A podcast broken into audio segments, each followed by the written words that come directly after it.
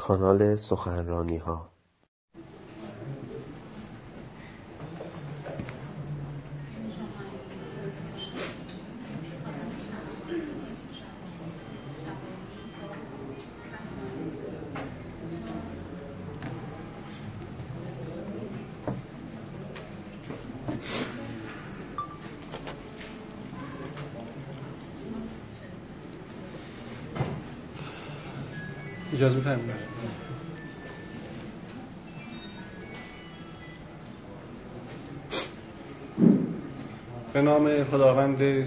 جان و خرد که از این برتر اندیشه بر نگذرد.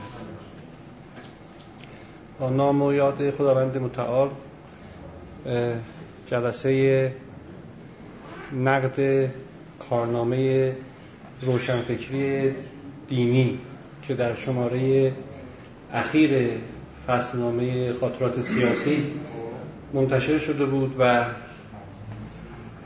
فصلنامه توفیق این رو داشت که با چندین نفر از صاحب نظران حوزه روشنفکری در ایران مصاحبه کنه و چند تا مقاله هم از استادان و صاحب نظران این حوزه منتشر کرد. بنابر رسم فصلنامه لازم بیدیم که با توجه به بازتاب وسیعی که این مسئله چالش برانگیز در مطبوعات و رسانه های فضای مجازی پیدا کرده بود. با استفاده از برخی از خود صاحبان آثار و همینطور منتقدان این حوزه یک میزگردی فراهم بکنیم که آراء مطروحه در این پرونده فصلنامه خاطرات سیاسی شماره چهارم. یک بار دیگه به بحث گذاشته بشه. بنابراین استادان محترمی در این محفل شرف حضور دارن که پیشاپیش از طرف خودم و همکاران فصلنامه خاطرات سیاسی به ویژه صاحب امتیاز و مدیر مسئول محترم این فصلنامه جناب آقای دکتر حکیمی پور ازشون تشکر می‌کنم که وقتشون رو در اختیار ما قرار داده خواهش می‌کنم از استاد محترم جناب آقای امادالدین باقی همینطور استاد محترم آقای دکتر نوربخش آقای دکتر نوظهور و آقای دکتر رحمزاده که تشریف بیارم تا جلسه رو شروع کنیم. بفرمایید.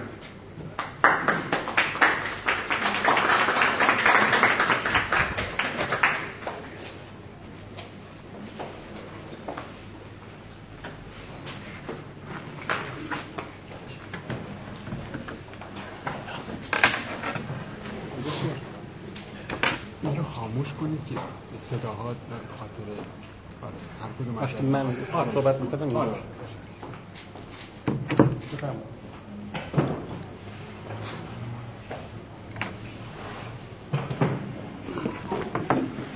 همطور که از کردم در شماره چهارم فصلنامه خاطرات سیاسی پرونده منتشر شد با عنوان کارنامه روشنفکری دینی در ایران. در این پرونده مصاحبه هایی شده بود با اساتید گرامی صاحب نظران این حوزه. از جمله جناب آقای باقی آقای دکتر ظریفیان آقای دکتر صدرینیان آقای دکتر فیرهی. همینطور یک سخنرانی از آقای دکتر داوری. چاپ شده بود و نقد اون سخنرانی توسط آقای دکتر یوسف نوظهور. استادان گرامی نیازی به معرفی بنده حقیق ندارن ولی جهت آشنایی دانشجویان حاضر در جلسه عرض می‌کنم که آقای دکتر یونس نوربخش استاد محترم دانشگاه تهران و جامعه شناس دین هستند و آثار مختلفی در این حوزه به چاپ رسیده و اتفاقا استاد همین درس هستند در دانشگاه تهران. آقای دکتر یوسف نوزغور استاد گروه فلسفه دانشگاه علامه طباطبایی هستند که در این پنل هم به عنوان منتقد حضور دارند و همین که درباره مقاله ایشون هم سوالاتی خواهیم داشت سوالاتی طرح خواهیم کرد. آقای دکتر فریدون رحیمزاده هم از اعضای هیئت علمی وزارت علوم تحقیقات و فناوری هستند و در دوره های مختلف دولت اصلاحات و دولت تدبیر و امید از مدیران فرهنگی این وزارتخونه هستند. جناب استاد باقی هم که دیگه نیازی به معرفی بنده ندارن و خودشون از شهره های روشنفکری در این دیار هستن. من معرفی مختصری در خود مجله چون کردم که می‌تونید مراجعه کنید. در ابتدای کار هر کدوم از استادان حاضر در جلسه پنج دقیقه برای ورود به بحث می‌تونن نکات خودشون رو درباره مقوله روشنفکری دینی بیان کنن بعد من سوالات دیگه رو طرح خواهم کرد. فقط خواهشم از استادان محترم اینه که برای اینکه ما بتونیم از وقتمون به خوبی استفاده کنیم این پنج دقیقه اول رو حتما رعایت بفرمایید.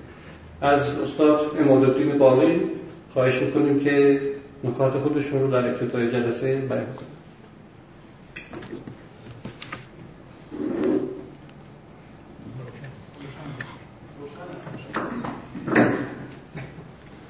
بسم الله الرحمن الرحیم. با از سلام به حضور دوستان و عزیزان. من چند دقیقه رو دوستان نکته فقط ارز کنم خدمت دوستان. یکی این که فکر کرده خوی تاریخچه خیلی کوتاهی از این مصاحبه که در شده در خاطر سیاست خدمت دوستان بگم. تاریخ از این لحاظ موضوعیت داره که تو فهرست موضوعات و مسائلی که از نظر من همشون هم مهم هستن بحث روشنفکری دین جزء اولویت های من نیست. بیشتر اولویت من الان مسائل مباحث حقوقی هست.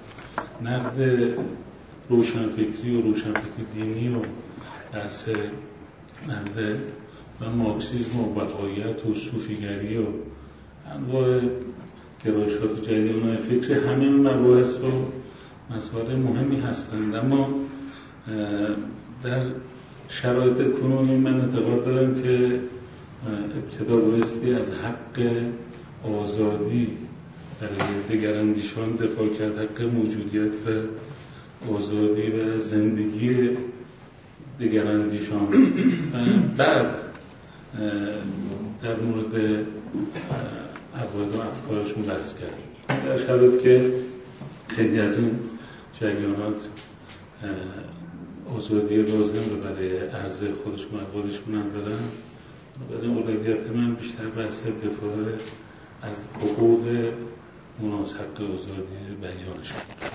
و نکته دوم این که حالا اینکه این مقدمه گفتم دلیلش این هست که ممکن بگید چرا اگه اولویت نداشت منتشر شد.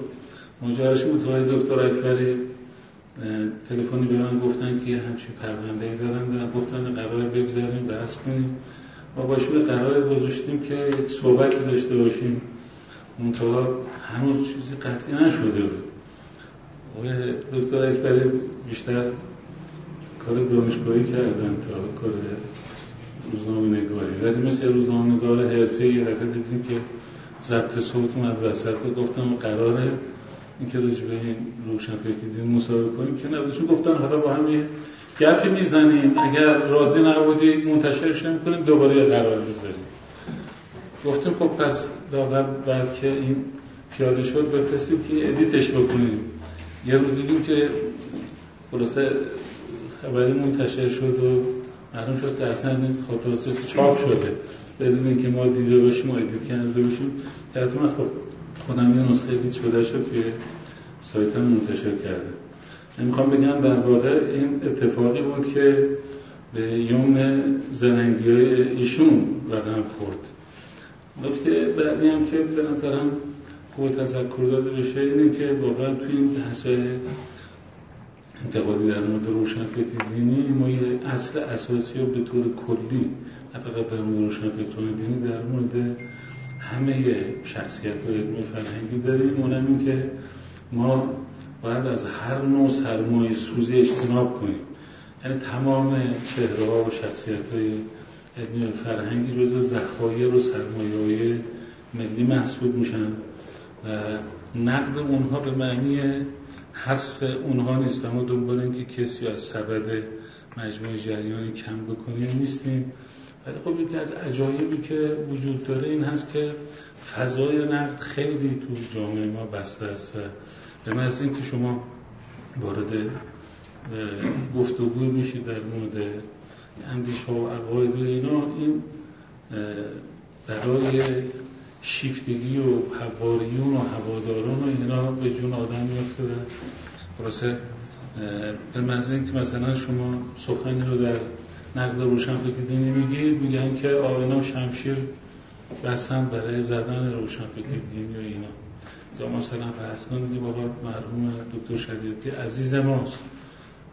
و به همه ما جوری مدیون به اون هستیم. ولی اگر بدون هیچ قصدی علیه روشنفکر دینی ما بخوایم مثلا صرفا بحث علمی بکنیم در مورد که مثلا دکتر شریعتی در مورد مثلا روشنفکر تعریفش پر از تشویش و اضطرابه.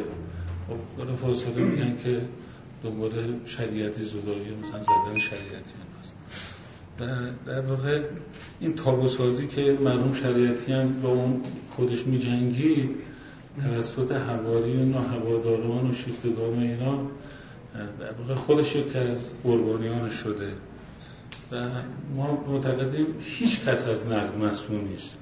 یعنی خمینی و منتظری و شریعتی و جلال و رحمت و اصلا هیچ خط قرمزی تو نقد شخصیت و آرا اندیشهاشون نداریم.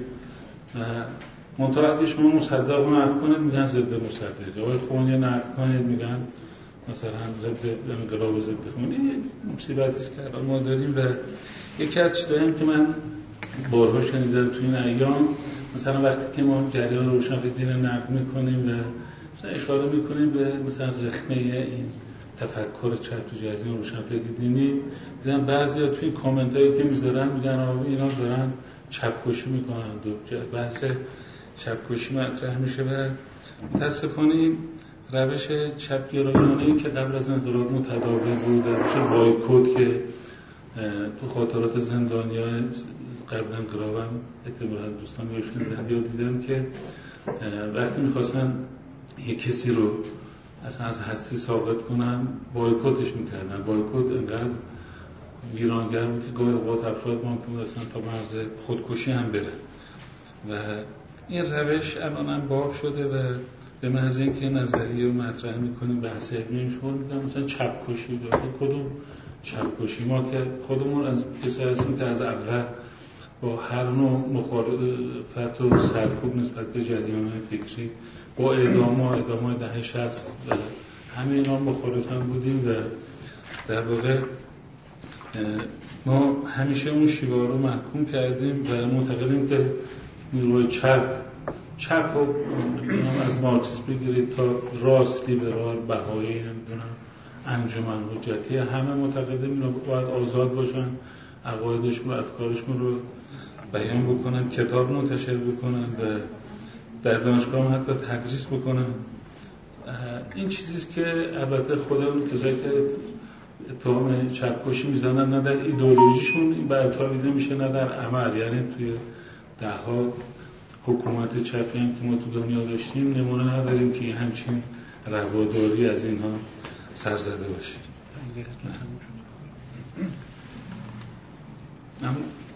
نرزم رو تمام می‌کنم. این مقدمه بود انشاءالله برای ورود بحث سپاسگزارم. از جناب آقای دکتر نوربخش هم خواهش می‌کنیم که مقدمت مقدمه خودشون رو بیان کنیم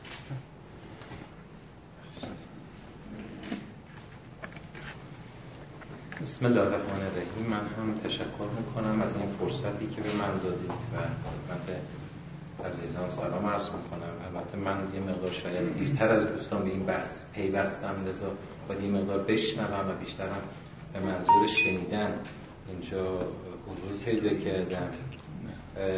من هم همونطور که جناب آقای باقی فرمودن یه دیداری با آقای دکتر اکبری داشتیم مهمان ما بودن. یه دفعه دیدیم ته جلسه این در اومد که خلاصه ما تو این نشست باشیم و وارد بحث بشیم. و فرداش هم همین نامه اومد که فلان روز برنامه است. خلاصه کارای آقای دکتر خیلی جدی و شوخی بردار نیست. ولی برای من خیلی مایه یه فرصتیه انصافا استفاده کنم. البته من سالهاست در دانشگاه تاریخ تفکر اجتماعی متفکران مسلمان رو تدریس می‌کنم. از این جهت برای من خیلی جالبه و اساسا گفتگو دیالوگ یعنی برای من موضوعیت یعنی چیزی که در جامعه ما به نظر من بسیار بسیار مشکل داره دیالوگ هست. حتی بین متفکران حتی بین روشنفکران خاد شده. همه مونولوگن حرفای خودشون میگن و میرن. حالا فضاهای عمومی هم وجود نداره که همدیگه رو ببینن. این امکانهای فضای عمومی هم محدود شده. بنابراین گفتگو به هر شکلی واقعا خوبه. من یکی از دانشجوام یه تحقیقی کرده بود. حتی بین روشنفکران مدرن آیا گفتگو وجود داره یا نه تو نشریات اونها اومده بود تحلیل محتوا کرده بود. آخرش رسیده بود اینکه اصلا بین خود اینا هم گفتگو وجود نداره. این یعنی خود اینا که همش از گفتگو حرف می‌زنن هیچ گفتگویی با هم نداره. گفتگو خودش ذاتا مهمه. من هم البته تئولوگ نیستم اینجا بیشتر حتما رو کردم جامعه شناسانه خواهد بود. گفتگو هم از این جهت مهمه که آستانه تحملا رو یه ذره بالا می‌بره. یعنی شنیدن اولین گام فهمیدن ما حوصله شنیدن هم نداریم. حالا پاسخ جای خودش هست.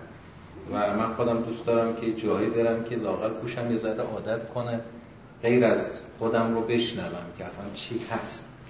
این متاسفانه در کلاس ها اینجوری شده. یعنی ما دانشجوامون هم یه جوری بار آوردیم که اونا هم حوصله شنیدن نداره یعنی همون دو جلسه اول می‌خوان استاد رو تعریف کنم ببینن در چه خطی در چه جناحی بعد دیگه تا آخر باش برخورد یعنی موضعشون رو بگیرن. یعنی آکادمیک های ما هم و محل اکادمیک ما هم دوچار این مسئله شده. یک نوع حالا نمی‌دونم اسمشو چه بذارم. اون فرصت یعنی همه دنبال اینه که یه مانیفستی رو سریع بشنویم نسخه ما رو بپیچن تمام بشه بره. بحث و دیالوگ و نقد و اینا بسیار متاسفانه این کم شد البته امیدوارم حالا این جلسه هم از نوع دیالوگ باشه نه دوئل های سیاسی که خب اون اشکال نداره احساب دوئل های سیاسی هم می‌کنن مانیفست هم دیگر هم می‌خونن و میرن آخر سر که اونم یه جور روشه ولی گفتگوهای جدی جاش خالیه و البته من در این بحث بیشتر دنبال فهم تحولات اجتماعی ایران هستم. می‌خوام ببینم که در این کارنامه که بررسی می‌کنیم ببینیم که در چون به عنوان جامعه شناسی اندیشه ها مقدمی است و اینکه تحولات اجتماعی رو درک کنیم و ببینیم در آینده ما به چه سمتی داریم میریم و طبعا استقبال یا ادبار از جریانات فکری در آینده چگونه رقم خواهد در شد من خیلی خوشحالم از اینکه در جمع اساتید و دوستان هستم. ممنونم.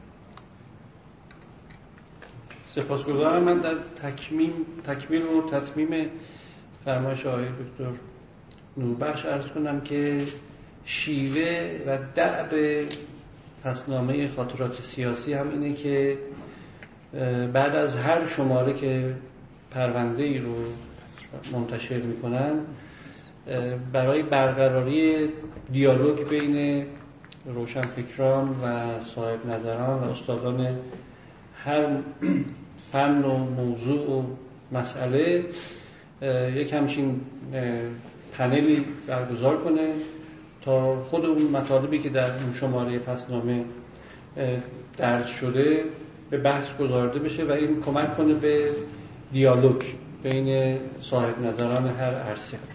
از آقای دکتر یوسف نوزور هم خواهش می‌کنیم که مطالب مقدماتی خودشون رو من به ترتیب سن گفتم. خب دکتر از من. شما بزرگتر موهای شما سفیدتر از هر جهت بگید روشن نیست. روشن بکنید. نه روشن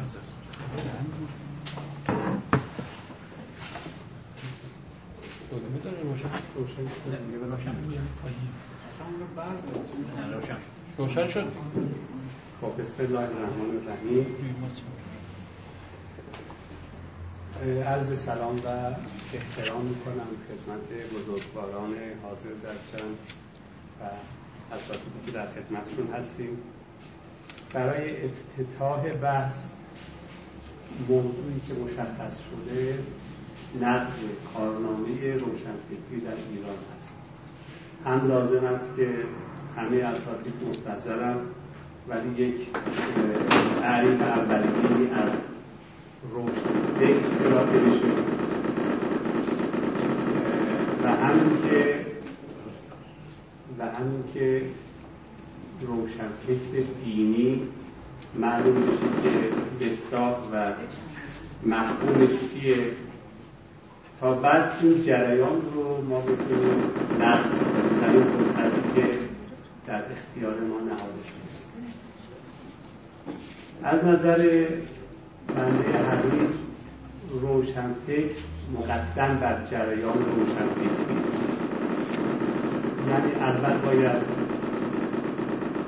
می‌خواید اصلا این رو کلا حذفش نه نه یه چیزی افتاد از اونجا شروع شد. نه بحث موبایل اصلا خاموش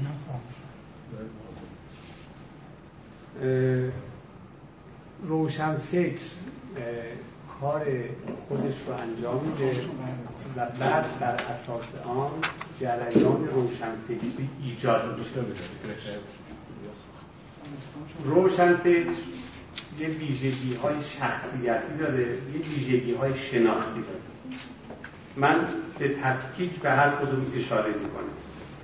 از نظر شخصیتی روشنفکر عموما کسی است که شجاعت و جسارت طرح پرسش های بنیادین رو پیدا می‌کنه. در وجودش این جسارت و این شجاعت هست که پرسش های اساسی بکنه. این پرسش ها پرسش های انتقالی هستند و به سمت و سوی سنت ها نشانه رفتن. در پرسش های انتقادی هر روشنفکری وقتی ما تعمل می‌کنیم در میابیم که او نگاه انتقادی داره به پدیده های اجتماعی، فرهنگی، سیاسی و کلا هر آنچه که از میراث سنت به ارث برده است. و تلاش می‌کنه با نقد این میراث سنتی خودش یک راهی برای عبور و گذر به سوی آینده بگشاید. این در واقع تلاش اصلی و اون شخصیت روشنفکر رو برای ما تعریف می‌کنه. برای چی باید از وضعیت سنتی موجود بگذریم به سمت آینده؟ برای اینکه به آینده بهتر از وضع موجود هست. هم از حیث سیاسی هم از حیث اجتماعی فرهنگی اقتصادی و از جهات متعددی که به زندگی آدمی مربوط میشن. روشنفکر یک ترسیم آرمانی از آینده رو هم در آثار و در تفکر خودش بروز و ظهور میدن معمولا جریانات روشنفکری و این در واقع انسان های روشنفکر در جوامع در حال گذار بیشتر ظهور پیدا می‌کنه. از لحاظ تاریخی ما نگاه می‌کنیم مثلا ما روشنگری انگلیس رو داریم انگلستان در حدود قرن 17 روشنفکران برجسته رو به خود دیده است. در آلمان در قرن 18 شاهد بروز و ظهور جریان های روشنفکری هستیم. همینطور در فرانسه و به تبع آن در انقلاب کبیر فرانسه اتفاق بیفته بنابراین این میشه در تعریف ما و نگاه ما به روشنفکر. حالا این روشنفکرها در جامعه خودشون با توجه به این بیان و نگرش انتقادی که دارن جریان هایی رو ایجاد می‌کنن. این جریان ها می‌تونن در عرصه های فرهنگی باشن در عرصه های اجتماعی باشن در عرصه های در واقع دینی باشن. اون جریانی که در حوزه دینی بیشتر عمل می‌کند و در جوامع دینی جریان های روشنفکری دینی محسوب میشن پس علل اصول روشنفکر در واقع در مقوله های مختلفی می‌تونه کار بکنه. روشنفکر دینی بیشتر اون سنت دینی رو در واقع مورد توجه قرار میده و جرأت و جسارت این رو پیدا می‌کنه که در این سنت های دینی به ارث رسیده با اون نگاه انتقادی خودش سعی بکنه اون رو در واقع مورد نقد و بررسی قرار بده. این فهم من هست در واقع به صورت ساده از جریان روشنفکری. پس در ویژگی های شخصیت بیشتر اون جرأت و جسارت اندیشیدن و طرح سوال کردن مهمه و از نظر شناختی اون دید تفکر انتقادی در روشنفکری مهمه. روشنفکر کسی است که بیشتر فکرش فکر انتقادی باشه. این مقدمه عرایز من هست. حالا بعد می‌تونیم این رو در این در واقع برهی از تاریخ که انتخاب کردیم برای ایران و مورد توجه از ایران معاصر. در حدود این 150 سال اخیر رو از دوره قاجار و الی یومنا هازا رو به عنوان یک مقطع تاریخی انتخاب کنیم و بعد ببینیم که در این مقطع تاریخی چه روشنفکرانی ظهور و بروز داشتن. همین جرأت و جسارت طرح پرسش های بنیادی رو داشتن و هم نگاه به آینده بهتر رو و گذار از وضع موجود رو در واقع در مد نظرشون بود در تفکرشون و در افکار و اندیشه هاشون ارائه کردن و هم بعد بیاد ببینیم که این کارنامه چه فراز و نشیبی داشته است در کجاها موفق بوده در کجاها با ناکامی های مواجه بوده یا با موفقیت اندکی مواجه بوده. و بعد البته یه نکته هم فقط الان آخر اضافه کنم و اون میدی که ما کارنامه یک جریان 120 ساله 150 ساله رو نمی‌تونیم یک جا مورد نقد و بررسی قرار بدیم. به خاطر اینکه هر یک از روشنفکران کارنامه خاص خودشون رو دارن. دقت می‌کنیم. بنابراین باید ما مثلا می‌خوایم ارزیابی کنیم. کار مرحوم دکتر شریعتی رو با کار مرحوم مهندس بازرگان به تفکیک مورد ارزیابی و سنجش قرار بدیم. نمی‌تونیم همه جریان روشنفکری رو به یک چوب برانیم و با یک نگاه اونها رو مورد ارزیابی و نقد و نظر خودمون قرار بدیم. سپاسگزارم. آقای دکتر شما؟ خیلی ممنون از فرصت که در اختیارم گذاشته شده. من در اون دور اول بحثم به عنوان پنج دقیقه رو عرض کنم خدمتون که تعبیر من از نقد تعبیری که از حوزه مطالعات فلسفی وام می‌گیرم و نقد نقد کارنامه بررسی به معنای کلامی قضیه که آرای متفکر رو بگذاریم جلوی خودمون بررسی کنیم که کجاش درسته کجاش غلطه ما چی میگیم.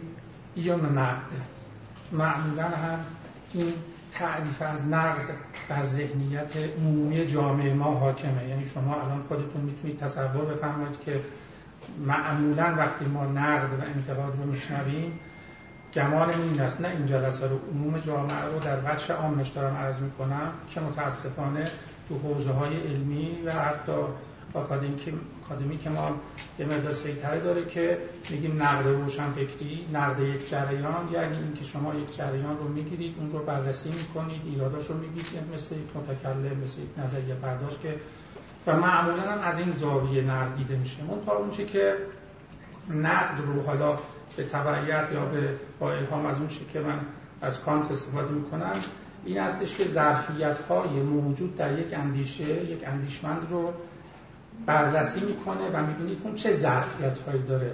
کاری نداره که اون درسته یا غلطه. موضع نفی اثبات در مقابل آرا نداره. نقد یک مکتب به معنای احراز و برآورد و به رو آوردن و روی میز گذاشتن ظرفیت ها محدودیت ها و توانش است که یه مکتب داره. این میشه نقد؟ یه نقد به معنای عمومی هم وجود داره که اون معمولا طرفدار داره معمولا بیشتر دیده و خوانده میشه. و این هم مثلش که ما می‌خوایم یک نفر رو یک مکتب رو نقد کنیم میگیم اون این رو گفته ما هم در مقابلش چه چیزی میگیم؟ ایراداش رو ذکر می‌کنیم. این هم در جای خودش نقده. ولی وقتی میگیم نقد مثلا هنر، نقد سینما، نقد سیاست، نقد فلسفه، نقد ادبیات یعنی اینکه اینها به عنوان یک نظام های فکری چه ظرفیت هایی دارن چه امکاناتی دارن چند تاشون چقدر خوره چی میگن؟ این میشه اون چیزی که من از نقد می‌فهمم و ذهنم بر این اساس شکل می‌گیره. این یه نکته. بنابراین برای مثال وقتی که ما عنوان این جلسه اگه بخوایم وفادار به عنوان جلسه باشیم کارنامه روشنفکری در ایران می‌خوایم در واقع نقدش کنیم بررسیش کنیم می‌خوایم ببینیم این چه وضعیتی داره. نکته بعدی به عنوان مقدم این هست که من روشنفکری دینی رو به رغم ملاحظاتی که شما دوستان خودتونم مستحضرید اساتیدم اینجا هستن و همین تد مستحضر هستن در مورد موجودیتش سوال نمی‌پرسم که آیا اصلا روشنفکری معنی داره معنی نداره درسته یا غلطه. از نظر من به روایتی که خواهم عرض کرد در ادامه عرایزم روشنفکری دینی یک واقعیت هست. ما بخواهیم و نخواهیم دلمون بخواد و نخواد چیزی به نام روشنفکری دینی وجود داره. این که ما چه تفسیری در موردش داریم این یک عرض شود که نکته دیگری است. مطلب سوم و فراز سوم عرض بنده با تعبیری که دوستانم داشتن باید دید که رهاورد بررسی و نقد و ارزیابی و سنجش روشنفکر دینی الان تو جامعه ما به خورد کجاها میره. یعنی ما در یه همچین جلسه ای در یک نشریه ای که نشریه اجتماعی فرهنگی سیاسی است جلسه ای که جلسه عمومی است در آکادمی تشکیل نشده. در مورد مرزهای دانش نمی‌خواد صحبت کنه مرزهای دانش رو توسعه بده. می‌خواد ببینه چیزی به نام روشنفکر دینی در جامعه ما چه حرفی برای گفتن داره چه چیزی گفته چه جوری جامعه ما رو تفسیر می‌کنه. یعنی یک روشنفکر دینی جامعه ما رو چجوری می‌بینه؟ اولا و ثانیا جامعه ما در بچه عامش چه استفاده از این ظرفیت واقعا موجود می‌تونه بکنه. عنایت می‌کنید. بنابراین این نوع بحثا کمان که در اون نشری هم بعضی از دوستان البته کمابیش وارد شدن ولی بلا فاصله از کنارش رد شدن در اون بحثی که هستش. ما در مورد این که یعنی من موضع مختار من این هست که در مورد این که روشنفکر یعنی تناقض داره تناقض نداره هست نیست. مثل آبوره فلزیه مثل گچ آهنیه چیزایی که تو اون تعابیری که تو اون نشریه هستش. مثل مسلط هشت اصلا چیز بی‌معناست باش کار نداریم. اگر هم هر نوع تفسیری داشته باشیم به گمان من روشنفکر دینی به گواه آدمهایی که روشنفکر دینی نامیده می‌شوند هستند و باید دید. نکته بعدی این هستش که ما به تعبیری که از دکتر نوزورم گفتن تلاش برای مخرج مشترک گرفتن از ویژگی های روشنفکرهای دینی باید با احتیاط انجام بگیره. هر روشنفکر دینی که به عنوان یک فرد شناخته میشه کارنامه اختصاصی خودش رو داره و من اگه بخوام از یه تعبیر دیگه استفاده بکنم دی ای اختصاصی خودش رو داره. یعنی همچنانی که اثر انگشت دو نفر هیچ دو نفری مثل هم نیست. همچنانی که دی ای هیچ دو نفری مثل هم نیست. کمابیش البته من نمیگم تطبیق 100 درصد نمی‌خوام بگم فقط برای تقریب بحث و پیش بردن بحث خودم عرض می‌کنم. کمابیش هر کدوم ویژگی های خودشون رو دارن از یک زاویه از یک مبنا شروع می‌کنن و نگاه های متفاوت دارن. این من حالا این مقدار صرفه جویی کنم تو اون 5 دقیقه وقتا بلکه آخر سر استفاده بیشتر از 5 دقیقه صحبت کنیم. بعدا حساب کنیم. خب استفاده کردیم از نظرات استادان محترم. من بحثمون رو در سه قسمت حداقل پیش خواهم برد. به اختزای البته فرصتی که در اختیار داریم. بخش اول نقطه نظرات منتقدان حاضر در جلسه نسبت به آرایی که جناب آقای باقی در مصاحبهشون در خاطرات سیاسی ارائه کردن و اتفاقا بیشترین نقد و یا نظر درباره آراء ایشون به دست ما رسیده. حالا بعضی از دوستان از طریق ایمیل یا طرق دیگه نظرات خودشون رو به سردبیری فصلنامه منتقل کردن. و چون آقای باقی اینجا شرف حضور دارن و ما سعادت رو داریم که مستقیما با خودشون صحبت کنیم. از دوستان منتقد خواهش خواهیم کرد که در این بخش از برنامه اگر نظری نکته نقدی بر آراء مطروحه در مصاحبه جناب آقای باقی هست ارائه کنند. به ویژه اینکه آقای باقی در مصاحبهشون یک دوگانه ای پیشنهاد کردن و بر اساس اون بحثشون رو پیش بردن. دوگانه روشنفکر دینی و پژوهشگر دینی. که این خودش یک نکته بحثانگیزیه. و تعریفی که ایشون از پژوهشگر دینی کردن و روشنفکر دینی کردن نقطه است که ممکنه بعضی از دوستان نظر خاصی داشته باشن یا انتقادی داشته باشن در باب این دوگانه که ایشون ارائه کردن. ببیشه که نوعی تعریف از روشنفکری دینی کردن که در تعریف ایشون مثلا اشخاصی مثل آخوند خراسانی یا میرزای نائینی اینا در داخل اون تعریف می گنجن ولی بعضا کسایی که شهرت به روشنفکری دینی دارن از دایره تعریف ایشون خارج میشن. حالا اگر اجازه بفرمایید از آقای دکتر نوربخش خواهش کنیم که اگر نقطه نظراتی درباره آراء آقای باقی دارن مطرح بفرمایید.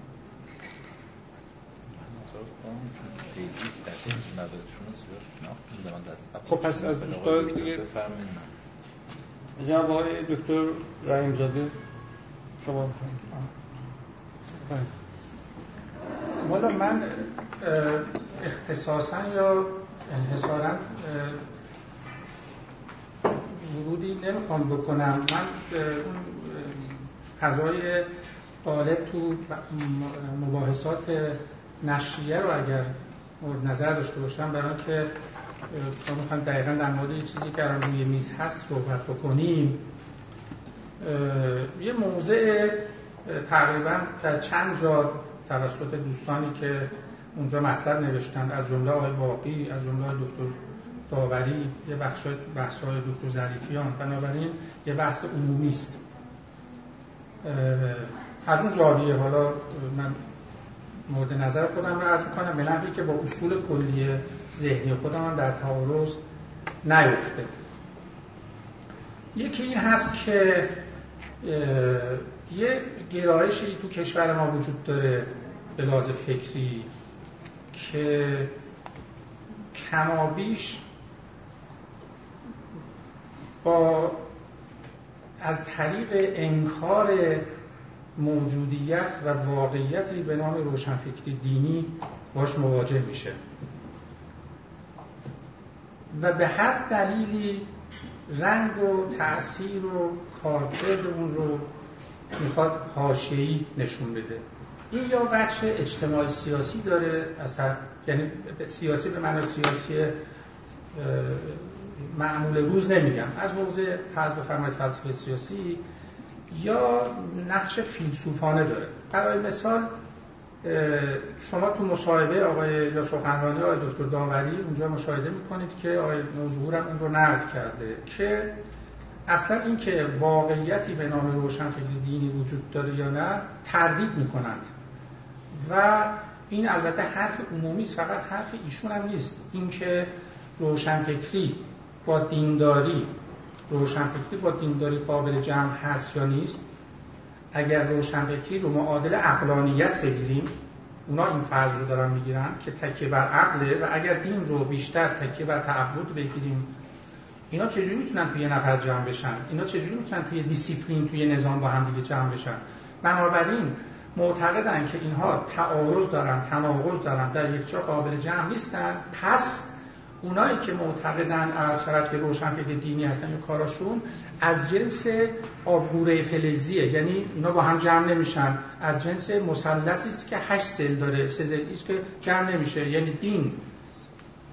که وجه تعبدی بیشتر داره روشنفکری یا روشنگری. که وجه عقلانی بیشتر داره. اینا در وجود یک نفر در یک منظومه در یک دیسیپلین ها با هم دیگه جمع نمیشن. این یک نکته. اون چیزی موضع که مختار شما من ارزم این هستش که ببینید موضع حالا خیلی علمایی میشه این شکلی. از من این هستش که ما به شهادت این که یه نفر خودش بگه من روشن فکر دینی هستم مثل اینکه میگه طرف میگه من مسلمان هستم باید قبولش کنی روشن فکر دینی است. یعنی این که شما از طریق آموزه هایی که اون آدم داره مطرح می‌کنه باید نقد کنید. تو افراد این رو نمیشه. بنابراین این یک نکته. نکته بعد این هست که تو این نشریه یک گرایشی وجود داره. چون گفتید که مراد و منظور خودم رو یا در بعضی از جاها انگار که یا مصاحبه کننده محترم که شما باشید کمابیش وقتا ورود کردید یا بعضی از دوستان از به کار بردن اسم بعضی از روشنفکران دینی تهاشی می کند یعنی تو گویی که یه اصراری هست که از یه نفر دو نفر یکی اسم نبرند. هم چند مدت پیشا برنامه شبکه چهار داشت برنامه زاویه چند نفر از آقایون رو روحانی و غیر روحانی دو جلسه اینا دو جلسه یه ساعت و نیمه با هم دیگه جلسه داشتن. می‌گفتن صاحب نظریه.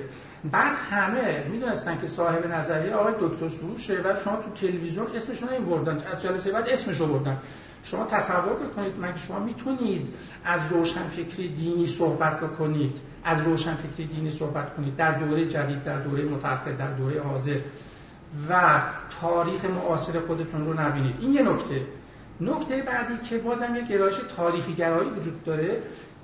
توسع بخشیدن، وسعت بخشیدن و گشاد گرفتن مفهوم روشنفکری دینی است. به جایی که شما تا اعماق تاریخ هم می‌تونید برید. در بحثی که آقای باقی بحث سنجیده هم دارم با پختگی اونجا مطرح کردم ولی به گمان من انشالله ایشون توضیح بدن. دست روشنفکری دینی رو می‌گیرن و می‌برن تا حتی مثلا تا, تا مثلا تا خاج نصیر هم ایشون یه وقت احتیاط می‌کنن میگم شاید بشه ایشون هم روشنفکر دینی طلب می‌کنیم در حالی که دیگه حالا حالا بیایم جلوتر بیایم جلوتر. ببینید اینجا من بحث فراز دوم خودم که جنبه انتقادی داره به این بحث در بیرون از این جامعه در این نشر وجود داره این هستش که تعریف من از روشنفکر. ببینید روشنفکر کسی است که امکان روشنفکر دینی امکان بیرون دین وایستادن رو داره از بیرون دین به دین نگاه می‌کنه. مثال من برای که نقدی که خودم به دوستان می‌کنم خودم دو چالش نشم مثال می‌زنم. ببینید در مصاحبه آقای منتظری مرحوم آیت الله منتظری که یه فقیه درجه اولی است و در درجه اول بودن و فقاهت و بروز بودن و هیچ شکی هیچ کس وجود هیچ کسی نداره بنده شخصا ندارم. تقریبا معادل روشنفکر خوانده میشه. در حالی که و گفته میشه که آقای منتظری آراء جدیدی داشتن. ببینید رأی جدید معادل روشنفکر بودن نیستش. رأی جدید این که مثلا زن حق دارن قبلا می‌گفتن حق دارن رأی بدن ندارن الان میدن. بهایی ها قبلا حق نداشتن الان حق دارن. این در درون دینه. روشنفکر کسی است که به درجات البته درجات داره. امکان بیرون دین وایستادن رو داشته باشه از بیرون دین به دین نگاه کنه ظرفیت های دین رو. و الا آل بروجردی رأی جدید داشتن. امام خمینی رأی جدید داشتن. آیت الله منتظری رأی جدید داشتن. این رأی جدید در درون دین داره اتفاق میفته با ظرفیت های خود دین داره اتفاق میفته با استفاده از همین علم رجال و تاریخ و فقه و اصول و اینها در درون دین اتفاق میفته روشنفکر دینی بیرون دین وایسته به درجات. کاملا هم مثال میشه زد. بنابراین من می‌خوام بگم نکته بعدی که انشالله حالا دوستان هم اشاره کردن این هستش که یه تلاشی وجود داره و تلاش یه مکتبی خودش و این هستش که وقتی که نمی‌خواد واقعیت روشنفکر دینی رو بپذیره سعی می‌کنه روشنفکر دینی رو به پژوهشگر دینی تقلیل بده. یعنی تو بحث آی باقی هم این وجود داره. شما میگید که ما بهتره که از پژوهشگر دینی صحبت بکنیم. بعد روشنفکری دینی کسی داد میشه که نظرش و چشمش و گوشش به عوام هست به عام هست. به تعریف و تمجید اونها توجه می‌کنه به سوت و کف اونها توجه می‌کنه. ولی پژوهشگر این کار رو نمی‌کنه. من اینجا یه پرانتزی باز می‌کنم. دوستان همشون دانشگاهی هستن. تو نظام پژوهشی ما تو نظام پژوهشی ما این ابتزالی که تو پژوهش انتحال اقتباس دزدی علمی وجود داره اصولی که وجود داره پژوهشگر رو مجبور می‌کنه این نیستش که پژوهشگر تابق و نعل به نعل دغدغه حقیقت رو داره. در تعابیر آقای نقدی آقای باقی وجود داره. دغدغه حقیقت داره ولی روشنفکر دغدغه حقیقت نداره. واقعا سوال تو جامعه ما پژوهشگرها هستند و حتما هم هستند و زیاد هم هستند ولی تقابل اینجوری بین روشنفکر دینی و پژوهشگر دینی انداختن به نظر من تقابلی است که دوستانی که این رو مطرح می‌کنن باید بتونن از عهدهش بر بیان. و نکته آخر تو این قسمت من عرض کنم از لحاظ کارنامه به نظر من با شاخصهایی میشه این رو گفت شاخصهایی. تو مقاله آقای داوری هم کمابیش وجود داره تو بقیه دوستان تو مقاله آقای مصاحبه خوب آقای باقی هم این وجود داره که روشنفکر دینی الان تو جامعه ما مخاطب خودش رو از دست داده و حتی اصطلاح اینکه اصولگرا اصلاحگرا تمام ماجرا از اون استفاده کردن با ما که دیگه کسی که از دین داره حرف می‌زنه به عنوان روشنفکر مخاطبی نداره این مبنای اصطلاح قرار می‌گیره. در حال که من الان اینجا ادعا می‌کنم که هنوزم هنوزه روشنفکری دینی به تفاریق و به با افراد متفاوت پرمخاطب پرمخاطب داریم به لحاظ عدد نهله فکری است. پرمخاطب داریم حالا ما اسمش رو عوام زدگی می‌گذاریم بگذاریم. یعنی پرمخاطب داریم منسجم ترین یه چیزی یادم رفت. یه بحثی هم که یه مقدار من خواهش می‌کنم بازم تو این جلسه مورد بحث قرار بگیره. حالا هم تو نشریه هم در جای دیگه چون بحث کارنامه روشنفکری بعد حالا بعد انقلاب تو ایران هستش روشنفکری دینی به قبیله گرایی فروپاشته شده. تو بحث آقای باقی خیلی پرتواتره. یعنی من فرصت نکردم بشمرم ولی واژه قبیله گرایی مکرر در مورد روشنفکری دینی به کار برده شده. در حالی که شما باید برای اطلاق عنوان قبیله قبیله گرایی بر یک گروه فکری بر یک جریان فکری بر اساس شاخص ها صحبت کنید ما اونجا در بحث مستند و مستند نه در بحث مفصل آیه باقی هیچ نوع شاخصی برای اینکه موجه هست ما واژه قبیله رو و جریان روشنفکر دینی ادعا بکنیم وجود نداره. هیچ مستندی وجود نداره. ببخشید. نظرات آقای دکتر موضوع رو هم درباره آرای آقای باقی بشنویم. از نظرات آقای باقی استفاده کنیم فقط خواهش کنم کوتاه چون مطلب زیاده من سه نکته رو به عنوان در حقیقت نقد به دیدگاه ایشون برای خودم یادداشت کرده بودم.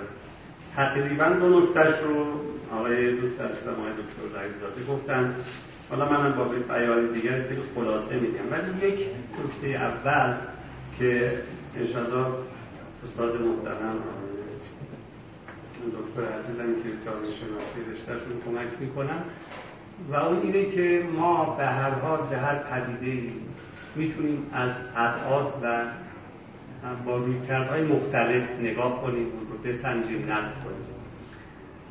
نگاه جامعه شناختی هم یکی از این رویکردها هست و البته هر رویکردی ممکن محدودیت های خودش رو داشته باشه. به نظرم پدیده روشنفکری فقط بعد جامعه شناختی نداره که ما اون رو از بعد جامعه شناختی فقط مورد نقد قرار بدیم. یعنی بگیم که خب این روشنفکران در جامعه ما به لحاظ پراتیک به لحاظ عمل سیاسی چی کردن و چه دستاوردی داشتن؟ خب می‌تونیم نقد در واقع اپیستمولوژیکال بکنیم معرفت شناختی بکنیم یک پدید پدید روشن فکری به هر حال با فکر و اندیشه سر و کار داریم. ما می‌تونیم مبانی نظری روشن فکران رو بسنجیم ارزیابی کنیم.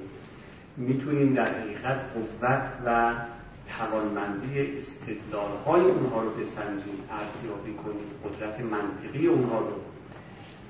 فقط نمی‌تونیم از نظر جامعه شناختی به این در واقع پدیده روشنفکری نگاه کنیم. نه اینکه این نگاه رو نباید داشته باشیم ولی به محدودیت های اون هم باید ما وقوف داشته باشیم. در نقد شما همونطور که خودتون هم اشاره کردید بیشتر این روی کرده جامعه شناختی و حقوقی حتی سایه افکنده به چشمی خودت و محدودیتاش حتما در اونجا اعمال شده است.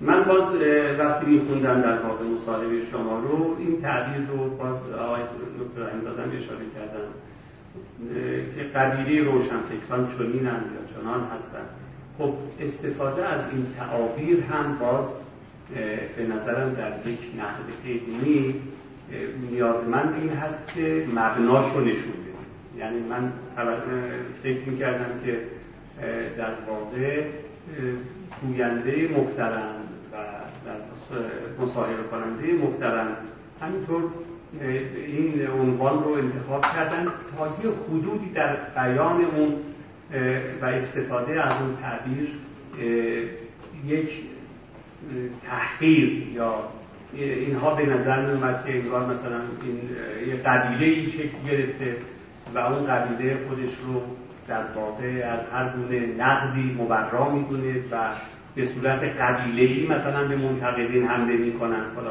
این یه مقدار به نظرم میومد که اونجا خیلی برجسته شده و تعبیر شاید نابجایی هست که به کار برده شده است. و همینطور تفکیک میان روشنفکری و پژوهشگری دینی به نظرم باز تفکیک بسیار قابل مناقشه است خب یک پژوهشگر یا یک در واقع کسی که در حوزه ای کار تحقیقاتی انجام میده من اشاره کردم اگر اگر تحت تاثیر اون نسیمی از مدرنیزم که در کشور ما وزیده هست. از سالهای پیش تا کنون قرار گرفته باشه.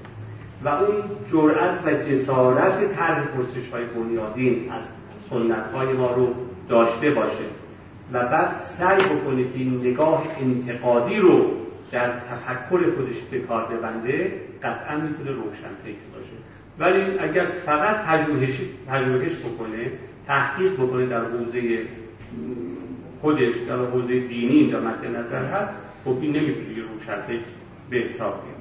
روشن فکری روشن فکری کلا در ایران از کی شروع شد.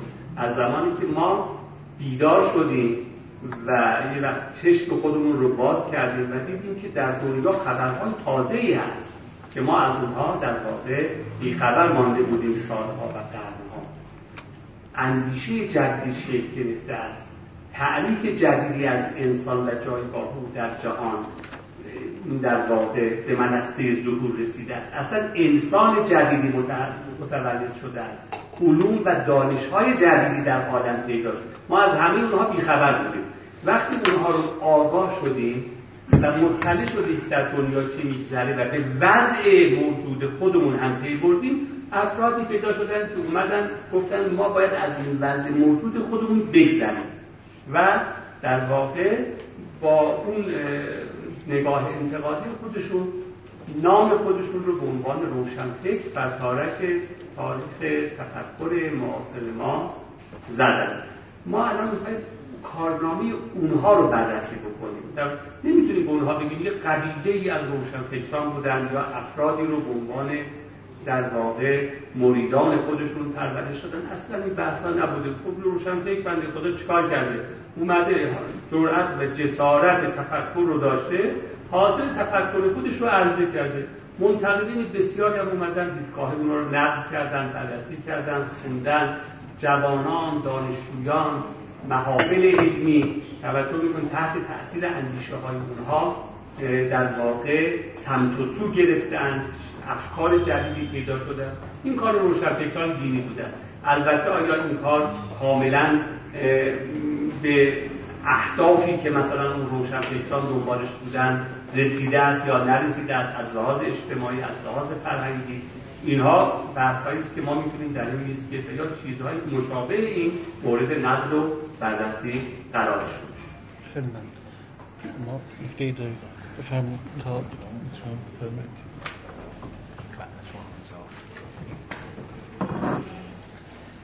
خب من با ازتون چند تا نکته بعضیش همسوس بعضی یه مقاشه یه کامنتیست من می‌ذارن ببینید روشن فکر تقسیم بندی که گرامشی کرده میگه روشن فکر دو نوع هستن سنتی و ارگانیک.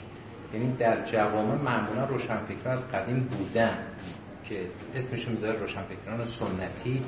که پای در سنت دارن. اما اون چیزی که پدیده جدیدی است در اروپا شکل تحت عنوان روشنفکر ارگانیک یعنی روشنفکری که از اکادمی ها و تحصیلات جدید و شهرنشینی و حتی در ارتباط با جامعه و روزنامه نگاران داره شکل می‌گیره. به عنوان طبقه جدید این چیزیست که در غرب و جهان ما بیشتر مورد توجهه. ولی روشنفکر سنتی همیشه بوده. شاید علامه طباطبایی یکی از بزرگترین روشنفکرانی است که با به نظر من با نظریات بسیار بنیانی که در فلسفه و فقه داشت و تفسیر یه روشن ولی ما اون رو شاید جز روشنفکران سنتی قرار بدیم. نه روشنفکران ارگانیک که یک وظیفه آگاهی بخشی در جامعه دارن و جز طبقه خاصی در جامعه قرار می‌گیرن. من اگر بخوام روشنفکر رو از منظر خودم تعریف کنم اولا روشنفکر رو لزوما در مقابل سنت قرار نمیدم. آقای دکتر چون تاکید فرمودم یه جوری نقد سنت ما من خودم دائما پرهیز می‌کنم از دوگان سازی. این دوگان سازی هم در جامعه شناسی برای ما مشکل درست کرده و هم در جریانات اجتماعی. ما چرا دو وجهی نگاه نمی کنیم؟ یعنی از یک وجه منظر یه منظر یه جوری ببینیم از یه منظر دیگه یه جوری دیگه. این دوگان سازی ها که کار رو ساده سازی است یعنی صفر یک کردن همیشه مشکل ساز سفید و سیاه کردنه. بنابراین من با خواهم گفت خیلی با این دوگان سازی ها از جمله دوگانه سنت و مدرنیته. و اینکه روشنفکر رو نقد سنت لزوما بدونیم یا نفی سنت اینجوری نمی‌دونم. بلکه شاید مهمترین ویژگی یک روشنفکر رو که در مقابل تحجر قرار می‌گیره طرفدار چنج تغییره. از تغییر واهمه نداره. برخلاف روشنفکر سنتی یا انسان سنتگرا که معمولا رو به جلو حرکت کردن و توسعه و چنج رو با احتیاط بیشتر حرکت می‌کنه. به عبارتی در برابر اندیشه های نوعی انفتاح در وجودش وجود داره. خیلی بسته نیست. انفتاح داره برای اینکه بتونه ایده های جدید رو بپذیره. ضمن اینکه روشنفکر حتما نسبت به مطالبات اجتماعی باید پاسخگو باشه. یعنی اگر بشین در حجره خودش آکادمی خودش کلاس خودش نظریه پردازی کنه یک تئوریسین خوب هست. ولی باید تئوریهاش ناظر به گشودن انصدادهای اجتماعی باشه. یعنی بتونه راه بنبست هایی که اجتماع باش مواجهه اونا رو باز کنه.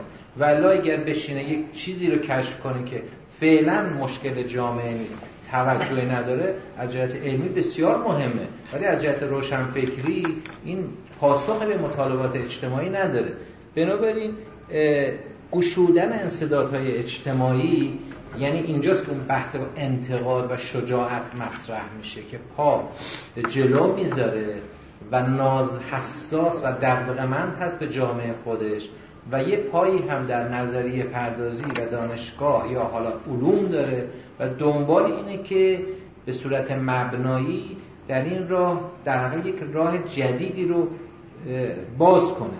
بنابراین من به نظر این از جهت روشنفکری که در حقیقت پایبندی به حقیقت. این نکته که آقای دکتر فرمودن من ها یه جور دیگه اشاره کنم. اتفاقا روشنفکر باید به شدت به حقیقت پایبند باشه نه به چیزی دیگه. نقد از نظر من طریقیت داره موضوعیت نداره. یعنی نقد یکی از راه هاست ولی اگر موضوعیت ببخش طریقیت نباشه موضوعیت باشه یعنی این فکر می‌کنه که اگر نقد نکنه یا وظیفش فقط نقده نه راه برد و راه نشان دادن. و نقد که انجام داد رسالتش تموم شد. نه. نقد یک طریقیت داره و مهم یک طریق بسیار مهمی چون ما آغاز هر تغییری از نقده بدون نقد امکان چنج وجود نداره. ولی پایان کار نیست روشن فکر نباید فکر کنه. حالا که نقد کرد تموم شد کارش و رسالتش به انتها رسید. اینجاست که اون فرق طریقیت و موضوعیت مهمه. بنابراین پایبندی حقیقت بسیار مهمه. از جهت موقعیت اجتماعی استقلال هم مهمه. لذا ما اگر میگیم حوزه می‌خواد روشن فکرانه یا رو به توسعه حرف بزنه باید استقلالش رو رعایت کنه. اگر دانشگاه ها می‌خوان واقعا پایبند به حقیقت باشن باید استقلالشون رعایت کنن. خود روشن فکرم باید استقلالش رو رعایت بکنه. چرا؟ برای اینکه در تمام حوزه جامعه شناسه اون چیزی که جلوی روشنفکری رو و تغییر رو می‌گیره سلطه هست. سلطه مانع هر چیزی می‌تونه باشه و نفی سلطه یک گام اولیه در حرکت روشنفکری است. بنابراین من فکر می‌کنم به جای اینکه تاکید بر سنت و نقد بکنیم بگیم که پایبندی به حقیقت و استقلال از جهت موقعیت اجتماعی می‌تونیم فرد در حقیقت حرفای جدیدی رو بزنیم اما اینکه متفکر یعنی روشنفکر اجتماعی روشنفکر دینی این دوگان سازی رو من از اول عرض می‌کنم که پایم نفی اینه.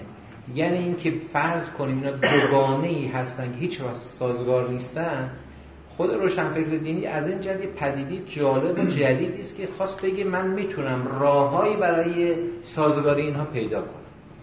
خب حالا راه های مختلفی رو رفتم. اتفاقا اون حرفی که حالا آخر می‌خوام بزنم بذارید زودتر بزنم چون سوادم کمه دیگه همین آخرش هم زودتر می‌رسم. ببینید اتفاقا اگر در دوری یعنی روی آوردن به روشنفکر دینی کاهش پیدا کرده بود روند آینده دوباره گرایش به این جریان. چرا؟ یک برای اینکه نظریه های فراروایتی از مدرنیته پایان یافته. اینکه یک مدرنیته داریم همون مدرنیته غربی یا اون یا غیر اون دیگه ممکن نیست اصلا همین وجود نداره. در نظریات پسا مدرن یا پسا سکولار ما روایت های مختلف داریم. این یعنی هر کس می‌تونه روایت اونو به یه جور دیگه روایت کنه. لزوم نداره یا اون باشه یا نفی اون. بنابراین عصر عصر پسا سکولار پسا مدرن این یک. دو اینکه ما عصر سکولار هم پایان یافته.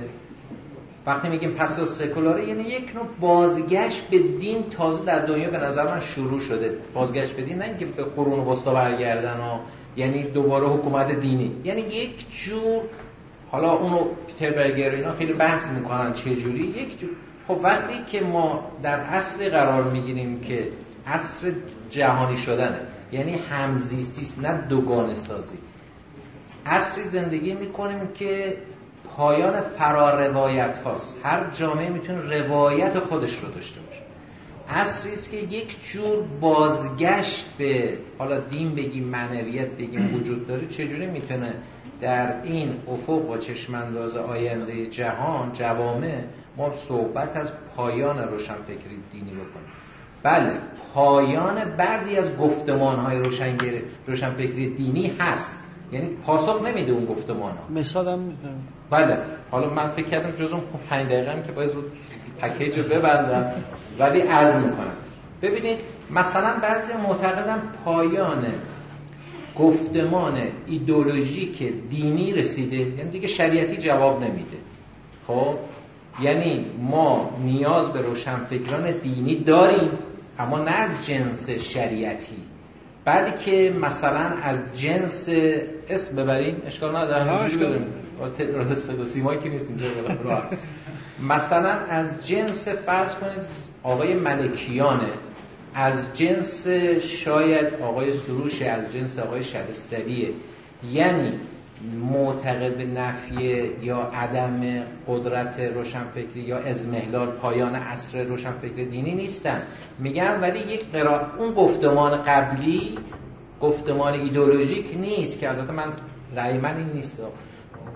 یه گفتمان دیگری است نه اینکه پایان دوره عصر روشنفکر دینی است که این اصلا نمی‌تونه با روند جهان و جوامع در آینده سازگار باشه. اگر بخوایم در سطح ماکرو و جهانی ببینیم نه در دوره کوتاه ایران. بنابراین می‌تونیم بگیم که پایان عصر بعضی از گفتمان های روشنفکری دینی است نه پایان عصر روشنفکری دینی. یه نکتم با عرض کنم که در حقیقت اطاله کلام نباشه بعد برگردیم به این مسئله. و اون اینه که روشنفکر دینی ببینید ژورنالیست های ما هم یه جور روشنفکرن. حالا و بعضیاشون روشنفکر دینی هن.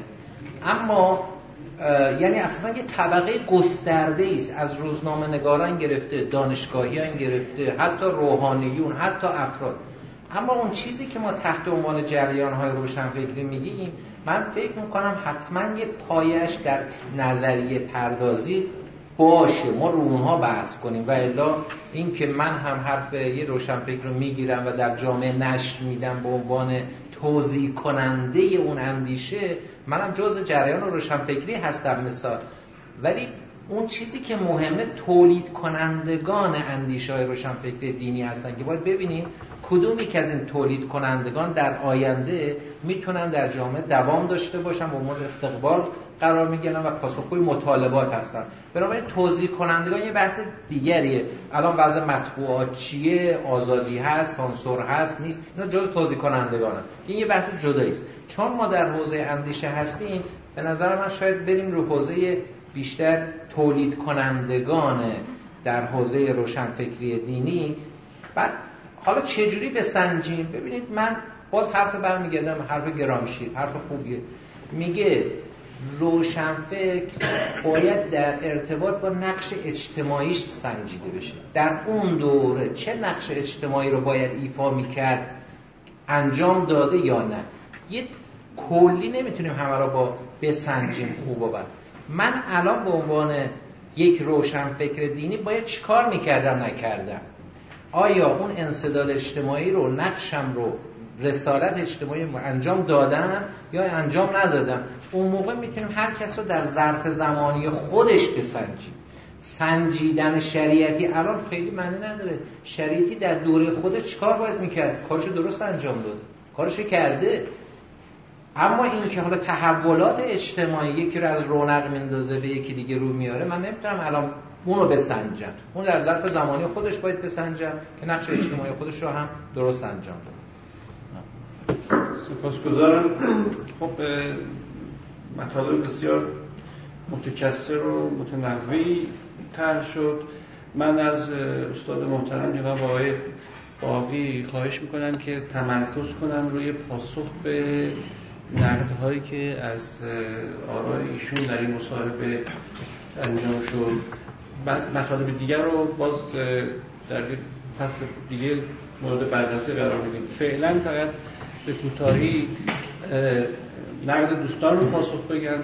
البته منظور این نیست که مطالبی که توی مصاحبهشون فرمودن دوباره تکرار بشه بلکه یه برش دیگه ای از نکته هایی که مورد نقد واقع شد مثل قبیل, قبیل گرایی در روشنفکری که دوستان اکثرا انتقاد داشتن از این تعبیر و نظرشون این بود که این تعبیر نوعی تحقیر جریان روشنفکری دینی و تفکیکی که بین روشنفکر دینی و پژوهشگر دینی اصولا اصلا لازم هست که همچین تفکیکی ایجاد بشه یا نه.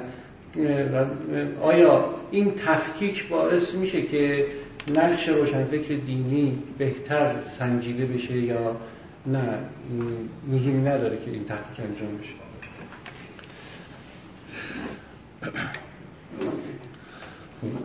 من اول از آقای اکبرزاده حکیمی رو تشکر می‌کنم که این نشست و سامان دادن. یه فرصت ایجاد شد و از اساتید محترم استفاده بکنیم و نظراتشون رو بشنویم. خب بعضا هم ارادت قدیمی دارم خدمت دوستان. من یه مشکلی که کلا تو این جور بحث می‌بینم در درجه اول اینه که خیلی از ایده هایی که مطرح میشن اینا در واقع قطعات پازلی که وقتی تو قالب یه مصاحبه یا مقاله گفته میشه متاسفانه کلیت اون پازل دیده نمیشه. و من تو این دو سه دهه گذشته به تناوب و به طور ویژه در خصوص بحث روشنفکری در ایران روشنفکری دینی سیر تحولش جنبه کلامیش جامعه شناختیش بحثای مفصلی داشتم ولی تجمیع نشده اینا. پراکنده توی مطبوعات مجلات اینا بوده. و خب من اشکالات که می‌دونم از این لحاظ که می‌بینم خیلی از اون پیشتر در موردش بحث شده پاسخ داده شده. یه مقداری تکرار میشه در واقع برای من. و البته به دلیل حجم زیاد خلاصه تولید مطالب شاید توی بازار کتاب و مطبوعات و ایناست یه بخشش هم باره اینه که به طور کلی جسارت به حضور دوستان اساتید اینجا نباشه. کلا تو ایران مرسوم نیست که روشن فکران آثار هم دیگر بخونن. این من چون به کرات اینو دیدم تجربه کردم پرسش کردم. حتی یه بار یادم سال 75 مناظره گذاشته شد. گفتن که پنج نفر از کسایی که در مورد تاریخ انقلاب کتاب نوشتن میشنن با هم مناظره کنن آقای حاتم قادر زیبا کلام بنده و آقای امید ناینی و آقای بادامچیان جلسه گذاشته شد. سال 75 که بعد هم کتاب شد هم تو مطبوع چاپ شد. من دو سه جلسه شد. یه بار به این دوستان گفتم ما که اینجا نشستیم با هم بحث می‌کنیم؟ من دیدم یه چیزایی داریم تکرار می‌کنیم. اصلا من اول بپرسم. شما کتاب هم دیگر رو خوندید اونجا متوجه شدم هیچ کس یعنی به واقع تنها کسی که کتاب همون چهار نفر خونده بود من بودم. هیچ کدوم از اون کتاب چهار تا دیگر نخونده بودم. به همین در من می‌تونم بحث بی داره دور می‌زنه. در حالی شاید اگه خونده می‌شد که مسئله اصلا پیش نمیومد و نکته که می‌خوام مرز کنم اینه که دوستمون به درستی گفتن که هر موضوعی می شود از زوایای های مختلف بهش پرداخت و هر موضوعی. شما الان مثلا بحث انجیر و زیتون هم که مقبول معرفتی چیز فیزیکیه شما هم می‌تونید از منظر گیاهشناسی بحث کنید هم می‌تونید از منظر مردم شناسی بحث کنید. یعنی جایگاهش رو تو فولکلور ادبیات عامه و هم می‌تونید اصلا از لحاظ مذهبی بحث کنید. تو قرآن راجع زیتون مثلا شد که بحث روشن فکر روشن فکر دینی هم یه زاویه ورودش کلامیه یک کلم جامعه شناختیه که اتفاقا توی مصاحبه تو منجل خاطرات هم توضیح دادم که اصلا من ورود کلامی تو این بحث نمی کنم و بحث من بیشتر سوسیولوژی که از بیرون دارم به موضوع نگاه می‌کنم. تو این بحث هم شیوهی که داشتم این بود که یه مرور تاریخی داشته باشیم و اصلا جریان روشنفکری تو ایران متفاوت چگونه منعقد شد. این سیرش فراز و فرودش چگونه بود؟ و تا انقلاب و بعد از انقلاب. و نکته که شاید بیشترین قسمت به حساب خودش اختصاص دار این بود که توی این ادواری که برای روشنفکری مطرح کردن و به طور مشخص روشنفکری دینی که موضوع اصلی بحث بود گفتم یک مقطع آخرش که دهه هفتاد به این طرفه اصلا مسئله روشنفکری دینی خیلی دستخوش تغییر و تحول شده و توی این بحثی که از کردم نگاه ما به بحث روشنفکری دینی نگاه خطی نیست. چون ما خیلی فیزیکال که نگاه نمی کنیم حتی اگه فیزیکال رو نگاه بکنید یه فرد یه انسان هم اگه شما یه پروسه صد سال زندگی رو نگاه بکنید با وجود که وحدت فیزیکی داره ولی وحدت فکری نداره. ممکن تو زمانهای مختلف ایده های مختلف داشته باشه. چه برسه به یک جریانی که از یه مجموعه از افراد و اشخاص با گرایش های مختلف تو دوره های مختلف که هر دوره خودش منشأ تأثیر و تأثیرات فکری زیادیه و به هم جهته که ما اصولا نمی‌تونیم از تا تو نگاه جامعه شناختی نگاه خطی به موضوع جریان روشنفکری داشته باشیم. به هم جهت من سعی کردم دوره مختلف رو از هم دیگه تفکیک بکنم تا برسیم به این دهه هفتاد به بعد. منتها نه تو هیچ دوره اصلا وجود روشنفکر دینی رو نه این کار نکردن بلکه معتقد بودن که کارکردهای بزرگی هم داشته و به کارکردشان اشاره کردن. و اما یه نکته که مهم هست در مورد بحث روشنفکری خیلی مرحوم دکتر شریعتی که از مراجع روشنفکری و از اثرگذارترین روشنفکران و روشنفکران دینی تو ایران. یعنی ما اگر بخوایم در ادبیات روشنفکری تو ایران تحقیق بکنیم برای متون و آثار دکتر شریعتی که از منابع اولمون محسوب میشن. مرحوم شریعتی خودش تو بحثی که داره در مورد روشنفکر میگه اساسا این معادل سازی از اول اشتباه بوده. میگه این اصطلاح روشنفکر رو مقابل انتلکتوال قرار دادن و میگه این اشتباه بوده به دلیل که اصلا انتلکتوال به معنی روشنفکر نیست. معنی کسی که کار مغزی می‌کنه کار فکری می‌کنه و این بیشتر شامل تحصیل کرده ها با اکادمیسیان و اینا میشه. در حالی که البته ممکنه یه کسی انتلکتوال باشه روشن فکرن باشه یا بالعکس. یعنی این که بگیم روشن فکرن انتلکتوال این رو یک اشتباه می‌دونه و حالا شما به همین اصطلاح ماسوار به قول دکتر شریعتی پسمند دینی هم اگه اضافه بکنید وقت میشه اشتباه هم در اشتباه. یعنی خود اصلا عنوان روشنفکر دینی یک معادل سازی نادرست هست و بعد این پسپندم میاد و این مقدار مسئله رو پیچیده تر می‌کنه و همین پرسش های پیش میاد که بالاخره نهله دین و نهله روشنفکری اینا مبانیش فرق می‌کنه. یکیش بر پای تعبد یکیش بر پای تعبد و این بحث هایی که اصلا روشنفکر دین پارادوکسیکاله مطرح می‌کنن. منتها من تو این گفته گفتم این چون بحث کلامیه من اینو دور می‌زنم. اصلا بحث جامعه شناختی در موردش دارن. و اتفاقا در خلاف نظر دوست عزیزمون روشنفکری دینی هم من به پژوهشگری تقلیل ندادن بلکه تفکیک کردن به جا تقلیل گفتم مثلا روشنفکری دینی و پژوهشگری دینی دو تا مقوله جداگانه است. و تو این تفکیک هم اصلا در مقام ارزش گذاری و ارزیابی نبودن بیشتر بحث من در مورد تفاوت کارکرد هست نه تفاوت قیمت. و اتفاقا بعضی از دوستانم تصور کردن مثلا ما دنبال نفی روشنفکری هستیم. اینکه مثلا فرض کنید شما بدونید که مثلا هواپیما پرواز می‌کنه ولی نمی‌تونه تو خیابان حرکت کنه. ولی کشتی روی آب راه میره نمی‌تونه پرواز کنه. ماشین تو دریا نمی‌تونه حرکت کنه تو خیابون راه میره. شما کار کرده اینا رو دارید میگید. اصلا در مقامی که بگید این پس این بهتره اون بدتره نیست. میگید آقا این هر کدومشون یه کار کرد یه وظیفه دارن وظیفه خودشون دارن انجام میدن. حالا ممکنه که ما در گام دوم در مقام ارزیابی بگیم حالا مثلا هواپیما امروز گره گشاتره.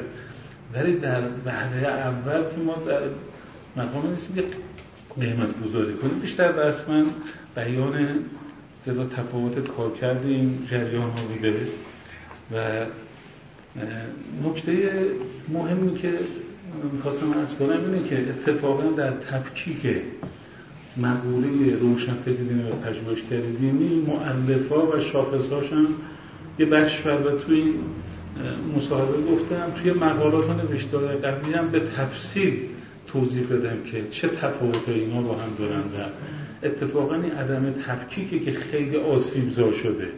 و مثلا شما بید الان با این قرارتی که از روشنفکر وجود داره خب خیلی از چهره های برجسته اصلا حذف میشن از سبب روشنفکر دینی و جالبه که مثلا آقای دکتر سروش یه بیانیه داده بودم در دفاع از روشنفکر دینی ایشون تو این بیانیه گفتن که روشنفکری دینی خدماتی داشته و بعدم از عظمتش خدماتش و اینکه اصلا چه خورشید درخشانی بوده و یه لیستی دادن تو این لیست خب یه اسامی ذکر کردن که من دیدم اینا بیشتر فعالین کنشگر سیاسی هم. مثلا فرض کن اسم آقای زیدآبادی آقای تاجزاده رو بردن ولی اسم آقای قابل هم چون فاصله نزدیکی با در گذشتهشون بود به دلایل دیگه آوردن ولی مثلا آقای شبستری از شریعتی از آقای منتظری از مشتر از مثلا ملکه هیچ اسمی برده نشد. و این نشون میده که یک جوری روشنفکر دینی تعریف میشه که بسیاری از کسایی که شما روشنفکر دینی می‌دونید اصلا در بر نمی‌گیره. و این یه نکته نکته دیگه که وقتی ما وارد مصادیق میشیم که بالاخره ما نمی‌تونیم جریان روشنفکر دینی رو به شکل انتظایی تفسیر کنیم. باید کاملا نگاه انزمامی داشته باشیم یعنی بر اساس مصادیق مشخص روشنفکر دینی رو بشناسیم. خب وقتی شما الان میایید تا برخلاف نظر جناب دکتر بخش آقای مشترد شبستری آقای ملکیان کرارن انکار کردن که روشنفکر دینی هن. و نه تنها انکار می‌کنن بلکه گزارهایی رو بیان می‌کنن که این گزاره اصلا در تضاد باور به روشنفکر دینی است مثلا هر دوشون بحث می‌کنن در مورد اسارت تعقل و حتی مثلا شبستری میگن قرآن که شما می‌بینید 1400 سال پیش اومده برای رفع رجوع مشکلات اون زمان و دیگه برای دوره ما کارآمد نیست. ما الان باید به عقل بشر رجوع بکنیم. خب شبیه حرف آقای ملکان اینا خودشون دادن انکار می‌کنن که روشن فکر دینی هم. تنها کسی که پای این ایستاده و خیلی محکم از روشن فکر دین دفاع می‌کنه خود آقای دکتر سروش هست. یه نکته دیگه که باز لازم است کنم اینه که توی فهرستی از این معلفه ها و مشخصه هایی که من برای تمایز روشنفکری دینی و پژوهشگری دینی بیان کردم که حتی اشاره کردم و به درستی هم اشاره کردم که روشنفکری دینی بیشتر نگاهش از بیرون پژوهشگری دینی نگاهش از درونه به همین دلیل من اونا رو بیشتر هم تراز مجتهدی می‌دونم. یعنی آدم های مجتهد نوگرا. یعنی با همون روش ها و مبانی و اصول سنتی و درون دینی نوع آوری می‌کنن. تو این شاخص هایی که ذکر شد اتفاقا یکیش این هست که روشن فکران به طور کل چه روشن فکران چه روشن فکران دینی از ویژگی هاشون اینه که اینا خطیبن. یعنی بیشتر اهل خطابن در خلاف پژوهشگر که وسواس علمی داره روی اینکه مستند و دقیق سخن بگه رفرنس بده و این تفاوت تفاوت مهمی شما مثلا اکثر روشنفکران آثاری که ازش منتشر می‌بینید مجموع سخنرانی هست. حالا صرف سخنرانی بودن نمیکاه ارزش اون آثار برای اینکه ممکنه که یه کسانی هم سخنرانی بکنن. این سخنرانی در واقع بر اساس متن پیش نوشته است. من خودم در تمام چه سال گذشته هیچ سخنرانی جایی نداشتم که قبلش متن به طور کامل بنویسم. یعنی اگر وسط سخنرانی کسی به من بگی جمله که میگی منبعش کجاست بلا فاصله شما میگم این کتاب این منبع. خب یه وقتی است که سخنرانی بر اساس متن پیش نوشته است. حتی وقت ممکن بر اساس متن پیش نوشتن نباشه. ولی بعدش که می‌خواد این تبدیل بشه به کتاب یک کسی که روی پژوهشگری داره خودش موظف می‌دونه. این اثر رو از حالت گفتاری تبدیل به حالت نوشتاری پژوهشی بکنه کد بیاره رفرنس بده مطالب مستند کنه دقیق کنه. اما وقتی که شما می‌بینید اکثر روشنفکرهای ما مقید نیستن حتی وقتی در آزارشون چاپ میشه این کارو بکنن معناش اینه که به بهانه اینکه این خطابه است دارن از پذیرش مسئولیت سخنانشون میگریزن. بحث پژوهشگر و روشنفکر یکی از ویژگیاش اینه پژوهشگر مسئوله. یعنی هر چیزی که میگه باید جواب بده. روشنفکر از مسئولیت میگریزه. به خاطر همینه که اکثر آثارشون با مجموعه به سخنرانی هاست. و اتفاقا تو هم بحثی هم که با مجله خاطرات داشتیم و جای دیگه هم گفتم روشن فکرم دقدقش حقیقته. اساسا فرق یک روشن فکر یک انسان اعتقادی اندیش. اینه که انسان اعتقادی اندیش پیش فرضایی دارن تعصباتی دارن قادر نیستند وفادار به حقیقت باشن. به یه سری اصول ثابت لایتغیر ایدولوژیک اعتقاد داره.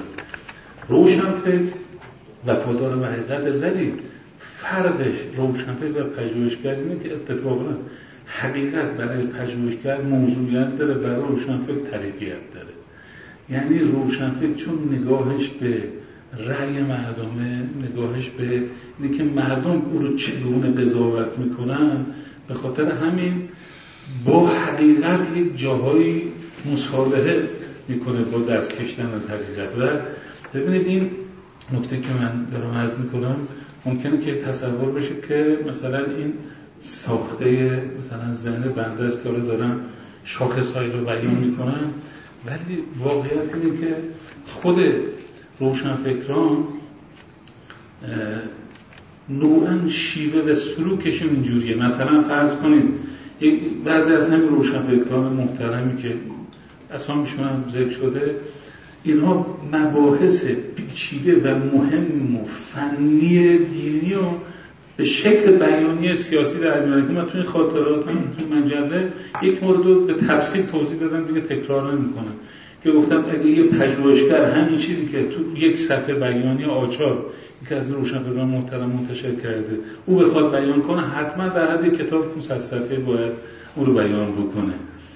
خب چرا برای اینکه پژوهشگر وظیفه اقناعی داره مستند می‌خواد حرف بزنه؟ اون نگاهش نیست که حالا توی فضای فعلی من که میگم جامعه خوشش میاده. روشنفکر الان ببینه توی این فضا این حرف که شما تو بیانی سیاسی میگه آقا دین دورش به سر اومد قرآن به سر اومده متعلق به دوره قدیم 1400 توش این توی فضا گیرایی داره. به این نگاه به جامعه است و البته این چیزیست که باز من نمیگم مثلا مرحوم شریعتی تو همین چند تا بحث داره ایشون راجع به روشنفکر. تو همه بحثاش همین داره میگه. مثلا توی حتی من مجموع آثارش رو داشتم برای اینکه مجموع آثارش قطور بود نیاوردم. مثلا توی کتاب روشنفکر مسئولیت بود در جامعه. اصلا یک جا بحث می‌کنه دکتر شریعتی. اصلا تیترش همینه توده گرایی و ضد اشرافیت. اینجا اصلا روشنفکری دو تا از ویژگیاش توده گرایی و ضد اشرافیت بودن اینو توضیح میده. یا مثلا یک جا دیگه تو همین از کجا آغاز کنیم؟ دکتر شریعتی میگه که در مورد روشنفکران میگه هر کس روشنفکر است و مسئولیت دارد اولین گامش برای هر کاری و بر اساس هر مکتبی که معتقد است ایجاد پر ارتباطی است. از این جزیره بسیار زیبای از سرامیز از نظر مردم در آن انتلیکتوال زندگی می‌کند به متن توده. یه دو اصلا وظیفه روشنفکر این پل است ایجاد پر بین تو. و بعدم جالب اینه که دکتر شریعتی بحثی که می‌کنه میگه اساسا مسئولیت روشنفکر مشابه نقش پیامبران و رهبران تغییر دهنده و دیگر کننده جوامع. یعنی میگه روشنفکر وظیفش وظیفه پیامبریه که میره به میار مردم که جامعه رو متحول کنه. یکی از دلایلی که اتفاقا روشنفکرا این ویژگی رو پیدا می‌کنن. چون مثلا تو شاخص که من ذکر کردم برای تفاوت اینا گفتن روشنفکر کلگراست ولی پژوهشگر جزگراست. و پژوهشگر بیشتر روی کرده تخصصی داره روشنفکر روی کرده عام داره. اینا رو باز خود دکتر شریعتی هم مثلا دکتر شریعتی کتاب داره تخصص جزوه ایشون به شدت در نقد تخصص و زیانهایی که تخصص ایجاد کرده و بعدم از این که میگه شما پیامبر به سال می‌زنه میگه پیامبر متخصص نبود. پیامبر کسی است که هم حقوقدان بود هم مسجد می‌رفت عابد بود هم سیاستمدار بود هم رزمنده بود هم متفکر بود. یه فهرستی میده میگه پیامبر همه اینا بود. و بعد می‌خواد بگه که این نشون میده کسانی که مثل پیامبران می‌تونن جواب مادگر کنن. نه متخصصی ببردن در این که تخصص چه زیانهایی داره سخن میگه. پس بنابراین این مشخصاتی که من عرض می‌کنم اینا خود ساخته و من در آورده نیست. بر اساس در واقع گزاره است که خود روشنفکران ما بیان می‌کنن. بله. فرصت. بله. خب من رای دو تا نکته دیگه هم بگم بعد ارزم خاطر بدم. یا مثلا ببینید در مورد این که من کردم تو همین خاطرات سیاسی که این سه دهه اخیر دهه هفتاد به بعد اصلا جریان روشن فکری متفاوت شده این تفکیک هم باز تفکیکی نیست که من کرده باشم. آقای دکتر سروش توی نوشته که در دفاع از روشن فکری دینی دارن ایشون اما یه تیکش رو فقط می‌خونم که میگن روشنفکری دین ایام خجسته را میگذراند و از یک سو کاملتر و خالصتر می‌شود و در این میان حساب نقادان محقق البته جداست. یک کمی تاختن به کسایی که منتقد روشنفکر دینی و ادامهش میگن حق چنین است که جنین سی ساله که در رحم تاریخ معاصر ایران بود اینکه با دریافت نفخه الهی آماده زادن می شود و درد زایمان و که تنش ها و تپش های موقت و گاه خسمانه و شدیدانه ای را برمی آورد که ایشون توضیح میدن که این جریان روشن که من دارم میگم این یک جنین سی ساله است که اشاره به هم ده هفتاد به بعد دارن که در واقع ظهور و برجستگی خود دکتر شریعتی است. و اتفاقا باز تعبیری که من به کار بردم دوستانم گفتن تعبیر قبیل منظور تحقیر به سر روشنفکر دینی بوده. از قضا این تعبیر تعبیر خود این روشنفکران معظم هست و چند بار آقای دکتر سروش خودشون تعبیر رو به کار بردن که را من فقط دو تا جملهش رو از بول ایشون میگن مثلا ایشون در این مقاله ای که تحت عنوان جواب به تهمت ها دادن در مهر 1359 1395 میگن که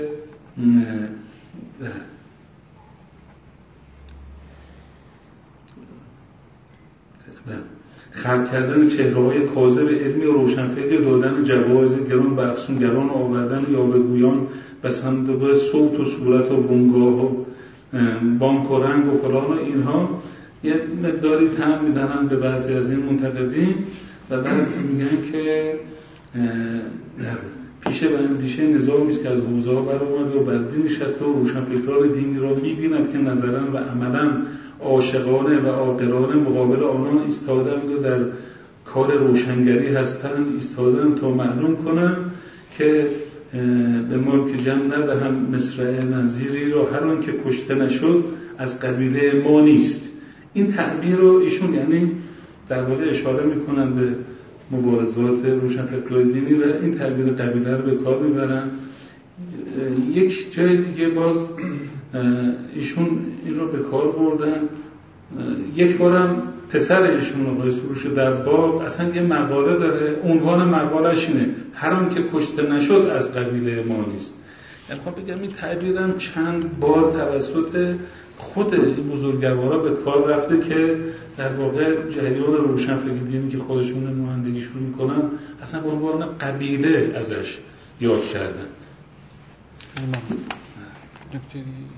خب بالا من بحثم متوقف می‌کنم اگر لازم شد بعد ادامه خیلی ممنون استفاده کردیم. البته من آخر پرانتز نکته ارز کنم که در انتهای جلسه فرصتی خواهیم داد که حضار فاضل حاضر در جلسه هم اگر سوالی داشتن مطرح بشه. متوجه خواهش کنم که دوستان که سوال دارن به صورت کتبی به ما برسونن ما مطرح کنیم. من دو تا نکته باید نسبت به فرمایشات باقی عرض کنم بعد ادامه مباحث رو پی بگیریم. این, این که شما میفرمایید که خود آقای دکتر سروش یا پسر ایشون کلمه قبیله رو استفاده کردن این مربوط میشه به رتوریکی که اینها در گفتارشون دارن. یعنی معنای مراد شما رو از قبیله اینا اراده نکردن. چون به حال گفتگویی که بنده خدمت شما داشتم شما قبیله رو طوری به کار بردید که یادآور عهد جاهلی بود که خودتون هم چندین بار فرمودید که اینا قومی و قبیله ایش کردن روشنفکری دینی رو به این معنا که میگن که هر کس با ماست این عبارت شماست دیگه. هر کس با ماست روشنفکره. و هر کس بر ماست یا با ما نیست این در اداد روشنفکران محسوب نمیشه. قبیله رو شما به این معنا به کار بردید نه معنایی که آقای دکتر سروش یا پسر ایشون به کار بردن. اون این نوع تعبیر بلاغی قبیله ولی تعبیر شما تعبیر تعریض گونه بود به قضیه به, به تصریح خودتون. بعد نکته دیگه این که از تالی چندین بار در همون مصاحبتون فرمودید که چشم روشنفکر یا دهان روشنفکر به قبول و رد عامه هست به نظر می‌رسه که یه مقداری نیتخانیه یعنی انگار شما از زمائر قلوب روشنفکرها خبر می‌دید. خیلی مستند تاریخی نمیشه براش اوورد حالا از آقای دکتر نوربخت در مورد استفاده خواهیم کرد که ایشون نظرشون در این باره چیه. من اجازه می‌خوام که عبور کنیم از مصاحبه آقای باقی چون مطالب خیلی متنوع دیگه هست باقی مونده که باید به بحث گذاشته بشه. من یه سوالی رو مطرح می‌کنم که خواهش می‌کنم که همه بزرگواران در یکی دو دقیقه واقعا به این سوال پاسخ بدن چون می‌خوام تحریر محل نزاع کنم تازه بعد از این. اونم اینه که نسبت روشنفکری دینی یا نسبت روشنفکر دینی با خود دین چیه؟ به این معنا که آیا دین برای روشنفکر دینی یک ابژه است؟ یک متعلق شناسایی است؟ یعنی ما به, یک روشنفکر میگیم روشنفکر دینی. چرا؟ برای اینکه دین ابژه اوست در کار روشنفکری خودش. یا اینکه نه ما به یه نفر میگیم روشنفکر دینی برای اینکه تعلق خاطر دینی داره. چون تو فرمایشاتتون هم بود که مثلا فلانی اصلا به دین اعتقاد نداره ما چرا بهش میگیم روشنفکر دینی؟ یا فلانی میگه که دین مال 1400 سال پیش بود چرا بهش میگیم روشنفکر دینی؟ خودش قبول نداره که من روشنفکر دینی هستم. ما چرا بهش میگیم روشنفکر دینی؟ حالا من چون می‌خوام که اینجا دقیقا مشخص کنیم که معنای مراد ما از روشنفکر دینی چیه اگر دوستان نظری دارن درباره اینکه نسبت روشنفکر دینی با مقوله دین چیه لطفا کوتاهی البته ارائه کنن تا با بحث رو ادامه بدیم. آقای دکتر بفرمایید. بعد بفرمایید. بعد به سوال ما هم جواب چشم. من در تکمله فرمایشات دوست عزیزم جناب باقی که دوستیمون از دوره لیسانس ما خدمتشون استفاده می‌کردیم. ببینید این بحث به کار بردن روشن فکر دینی یک اشتباه هست چون پارادوکسیکال هست. درسته این هر واژه‌ای رو ما از یک جای بگیریم بیاریم. این خب این مشکلات داره باید بحث ترجمه صحیحی صورت بگیره. ولی ما بحث لغت و واژه نمی کنیم یک مفهوم یک جریان اجتماعی که فعلا چنین اسمی بهش گذاشتن و حقیقتی داره در عالم خارج. در خود غرب هم روشنفکر دینی وجود داشت. مگه لوتر کالوان اولین روشنفکران دینی نبودن که پروتستانتیسم رو رقم زدن و جریان اصلاحات و رفرمیست در اروپا شکل گرفت؟ مگه لوتر اساسا یک روشنفکر دینی نبود که اومد کاتولیک و کاتولیسیسم و دچار تغییر کرد و یک رویکرد جدید و بعد وبر بر اساس اومد گفت که این اندیشه جدید پروتستانتیسم موجب شکلی نظام جدید سرمایه‌داری شد. بنابراین این پارادوکسیکال شاید ما بیشتر پررنگ کردیم که در غرب اتفاقا اینجوری نیست. تنها اینا نیستم ده ها مورد میشه نام برد که در اونجا اتفاقا روشنفکران بسیارشون از کلیسا برخواستن و سعی کردن یک بازبینی در اندیشه های دینی رو داشته باشن برای صرف این مسئله نمی‌تونیم بگیم. چون پارادوکسیکال هست پس اصلا نمیشیم دوتا رو کنار هم قرار داد. اگرچه در انتقالش این مشکل هست. در مورد آقای شهرستر ملکیان هم من خواستم نظر جامعه رو بگم ولی در تعریف من هم تقریبا از روشنفکر دینی خارج میشن برای اینکه از نظر من فرض اولیه یک تعریف روشنفکر دینی اینه که معتقد به ظرفیت دین برای تحول و تطبیق با ضرورت های اجتماعی رو دارد. اگر اینا به یه جایی رسیدن که میگن دیگه اون یک نسلی که هیچی از توش در نمیاد مال یک تاریخ مندیست و ما باید به فکر دیگری باشیم طبعا این نمی‌تونه روشنفکر دینی باشه. باید به ظرفیت دین و توانایی دین در تحول و تطبیق تحولات اجتماعی رو معتقد باشه و نمی‌تونه این چیز بشه. اما این مخاطبی که میفرمایید درسته. اساسا شرط روشنفکری داشتن مخاطبه.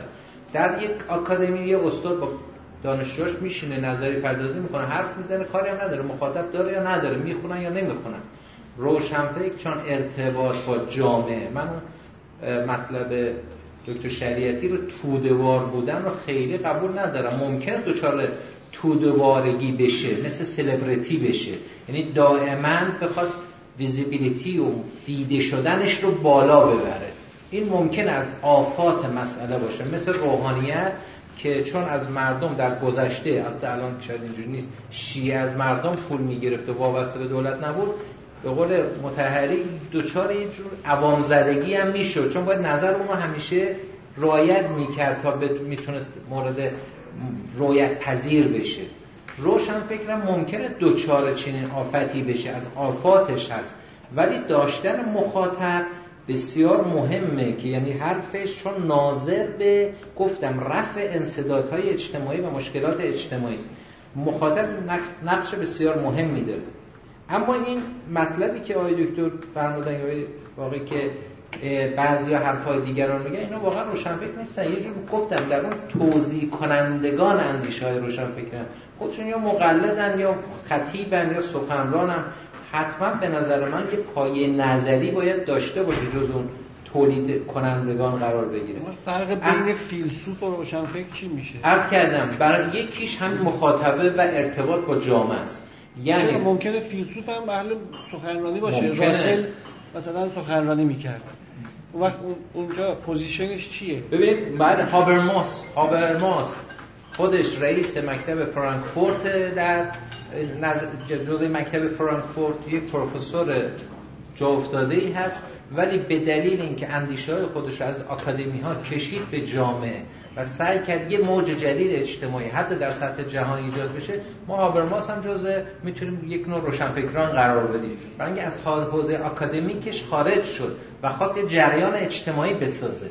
اونجا میشه هابرماس می‌تونه هم یک فیلسوف باشه جامعه شناس باشه و یک روشنفکر باشه.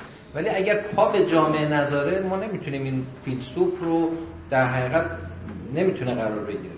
البته این مطلبی که حقیقت من چون اینجا یه متفاوت شد با ازتون تون می‌کنم.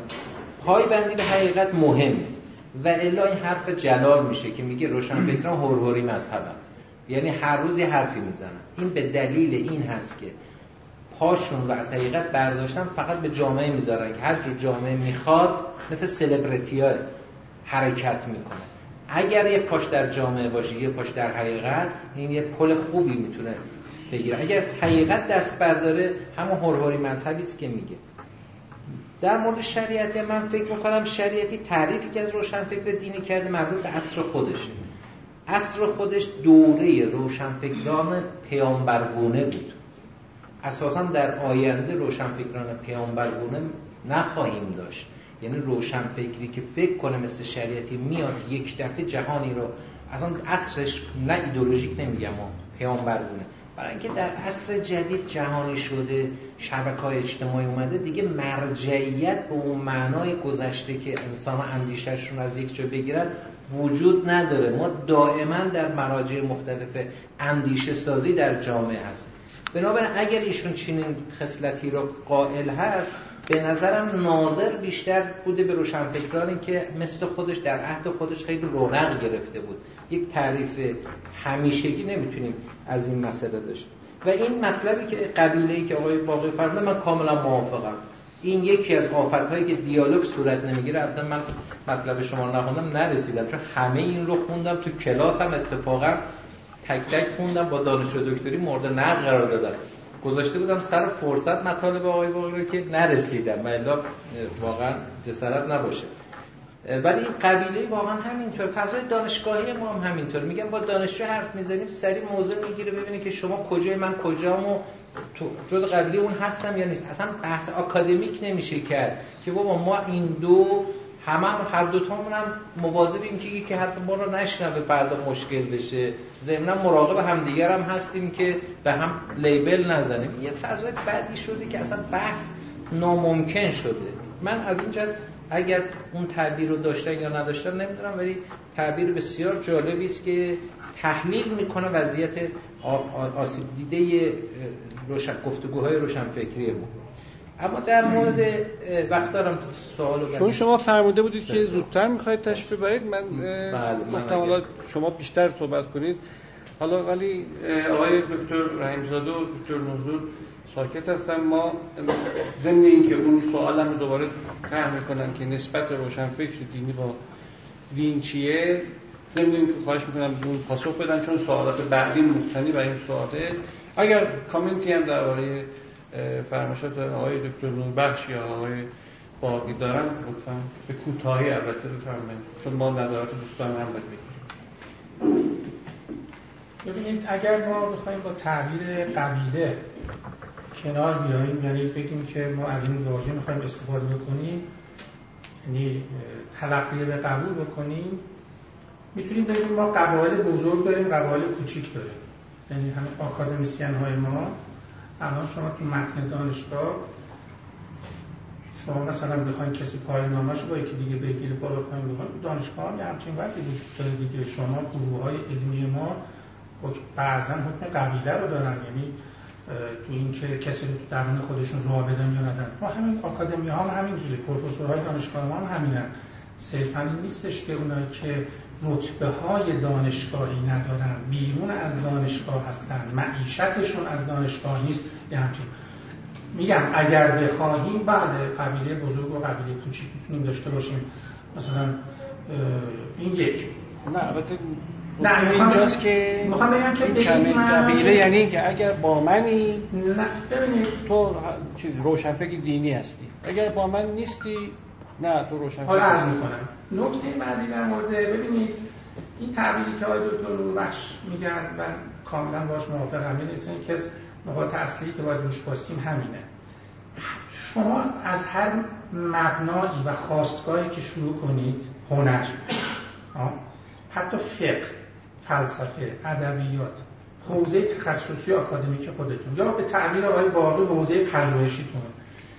اگر شما نگاه اجتماعی داشته باشید از پایگاه دین از پایگاه علم از پایگاه فیزیک یه نفر فیزیکدانه فقط تو دانشگاه تهران و شریف و امیرکبیر داره فیزیک درس میده. ولی یک نفر دیگه ممکن از این پایگاه به مسائلی که در حوزه فیزیک تو جامعه میگذره مثلا آموزش فیزیک تشعشعات توسعه خرید شود که مثلا خریدهای در حوزه لیزر فیزیک.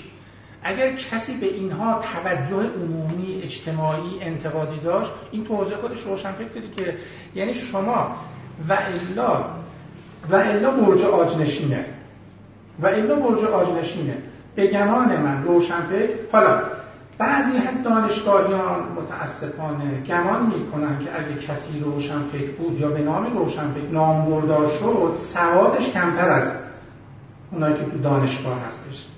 من الان یعنی شما خودتون می‌تونید تصور بکنید که مثلا اونی که روزنامه می نویسه مقاله می نویسه من می‌خواستم بیارم اول کتاب کتاب هایی رو دیدم. سنگیتش تنبلیم شد سنگین شدم بیارم. ببینید یه مودی الان تو جامعه ما شده و اون این هستش که همون پژوهشگرایی که ما هممون می‌شناسیم. خیلی هم زیاد هستن. شما یک کتاب می نویسید تو یک صفحش ده تا پرانتز باز می‌کنه. X همان صفحه فلان. X همان. یعنی آقای مثلا فرض کنید. تو مثلا تو جامعه شناسی مثلا گیدنس همان صفحه فلان. یعنی شما دو خط از این پژوهشگر دو خط. سه خط که مال خودش باشه رو نداد همان. همان همان. یعنی همان منج منبع. آره این این پژوهشگری معادل اینها شده حالا اگر کسی اگر کسی بالاخره بیان خوبم نعمت خداست دیگه. اگر کسی بیان خوبی داشت شما نمی‌تونید نقطه ضعفش حساب کنید بگید این خطابی داره صحبت می‌کنه. نمیشه کسی که دغدغه اجتماعی داره و دیسیپلین خودش رو می‌خواد اجتماعی بکنه. ببینید مثل پزشکیه. شما اگر پزشکی رو تقلیل بدید به جمع جبری فیزیک شیمی ژنتیک بیوشیمی مثلا ریاضی اینا اینا تا زمانی که در قالب یک دیسیپلینی به نام پزشکی جمع نشن تألیف نشن صورتمندی نشن شما پزشکی ندارید. فیزیکدان شیمیست فیزیک شیمی ژنتیک اینا تو حوزه خودشون. یه دیسیپلینی وجود داره پزشکی که معطوف به بیماریه. یعنی می‌خواد بیماری رو حل کنه. ولی هیچ کدوم از اینها نیستش. الان لیزر تکنیک هم اضافه شد. خب؟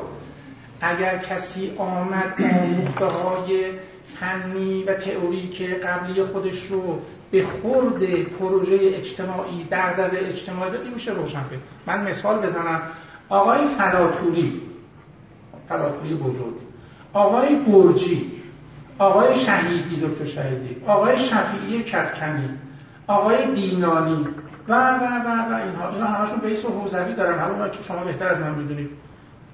یعنی حتما دانش فقهی تاریخی علم رجالی هر چی که شما از این حرف بزن... یعنی بگید رو اینا از تک تک این روشن فکرهای دینی بیشتر دارن. ولی چون دغدغه نگاه اجتماعی رو نداره منفعت عامه رو نه که ضدش براش مهم نیستش این دانش تاریخی فقهی تفسیری و رجالی خودش رو به خورد یک پروژه از جنس تعهد اجتماعی و مسئولیت اجتماعی نمیده. این اون. با همین منطقی که آی باقی تو مصاحبهشون می‌فهمن که به این ترتیب آقای مکارم شیرازی مشکشون به روشنفکری نزدیکتره. وجدانن آقای مکارم شیرازی. حالا اینجا توضیح ندادم ولی من حدس می‌زنم. تا توضیح میفرمان حدس می‌زنم چون آقای مکارم شیرازی در روش مثلا از قدیم هم اینجوری بود دیگه ساختار درست می‌کرد از شبت که جزوه داری می‌کرد. یعنی آقای مکارم شیرازی چون در روش از تکنیک های مدرن استفاده می‌کنه شبیهتر به روشنفکر دینی میشه. به روشنفکری ببخشید شبیهتر به روشن در حالی که شما از آقای مکارم شیرازی در واقع نه سنتی نه غیر سنتی هیچ نوع فقه و حکم و افتاع جدیدی که به درد امروز جامعه ما بخوره شما مسئولیت این رو باید بپذیرید که آقای مکارم به چه معنا مشکش به روشن فکری نزدیکتره چون مدرنتره به این معنات بن لادن یه آدم مدرنیه. برای که از تکنیکی ترین روش ها استفاده کرده برج های دوقلو رو زده. خیلی تکنیکی بودن. یعنی استفاده از تکنیک. استفاده از کامپیوتر. الان مثلا میگن که فلان مرجع تو کتابخونه خیلی مدرنی داره. تلویزیون هم نشون میده که دیدین دیگه. مثلا این طلبه ها رو پشت کامپیوترها نشون میدن به روز می‌کنن بودجه می‌گیرن. یعنی اینا روشن فکرن چون از ابزار استفاده می‌کنن. اصلا اینجوری نیست. روشن فکر یعنی کسی که یعنی کسی که از هر پایگاهی که هست به بیرون نگاه کنه. اما در مورد اون سوال شما. یه نکته در مورد رتوریک ببینید دکتر اکبری گفتم ببینید با این شما مثلا کدوم از فیلسوفان حقیقت رو دوست داشتن؟ بگیم فیلاسوفی فیلاسوفی فیلسوف یعنی دوستدار حکمت. یعنی مثلا می‌خواد ببینه که شما از روی اسم که نمیشه خب خیلی دوستدار حکمت هم نیستن مثلا فیلسوف هم دیگه عنایت می‌کنید روشن فکرم به همین ترتیبه خیلی چیزای دیگه هم به همین ترتیبه. اما بحث بعدی که در مورد دین پرسیدید بله ببینید مثلا چون مثال آقای ملکیان فرض بفرمایید که خواستگاه حوزوی داره. یعنی درس حوزه خونده. آقای شبستری به همین ترتیب. ولی من الان قضاوت نمی کنم ولی اگر اگر دیگه حالا من اطلاعی ندارم. اگر کسی معتقد شد که دین ظرفیت پاسخگویی به پرسش ها داره به پرسش های جدید رو داره اون روشنفکر دینیه. و دردقه هم داشته باشه. منتها مثلا نوع آی ملکیان بیشتر این رو در حالتهای عرفانی رفتاری و الان مثلا سوق پیدا کردن به مشاوره دادن اینا مثلا مشاوره در عرفان درمانی می‌کنن. آقای شبستری یه فرمولی دیگه.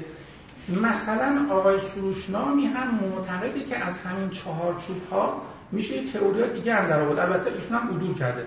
بنابراین روشنفکر دینی کسی است که دغدغه دین رو داره ولی بیرون دین وایستاده آقای مکارم دغدغه دین رو داره درون دین وایستاده آقای منتظری مرحوم منتظری دغدغه دین رو داره درون دین وایستاده مگر دانشهایی به خود به اطلاع ایشون رسونده باشه؟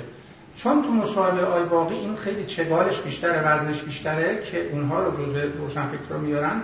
ببینید تو تا گسست روشنفکر دینی از سنت نمیگسره اصلا گسستی وجود نداره. من یادداشت کرده بودم تعبیری که بعضی از دوستان البته منظورم آقای باقی نیستن دارم فکر می‌کنم که کسانی که بگن از سنت ما گسست کردیم چون فکر سنت انگار اینجاست. بعد مدرنیت هم اینجاست. اگه گسست باشه باید یه حفره باشه. حفره منظورم حفره فیزیکی ها. یعنی هم حفره فیزیکی. چون حفره وجود نداره چون خلل وجود نداره پس همش ادامه داره دیگه. به همین معنا آقای منتظری آیت الله بروجردی بزرگ آقای کی آقای کی اینا می‌تونن تو این حوزه قرار بگیرن. در حالی که روشنفکر نسبتش با سنت یا اگر از سنت می‌بره به معنای گسستش نیست به معنای عوض شدن نگاهه. مثل مدرنیته و پست مدرنیته است مثل دل بستن و دل نبستنه. یعنی کسی که انگار کسی از کسی دل برمیکنه.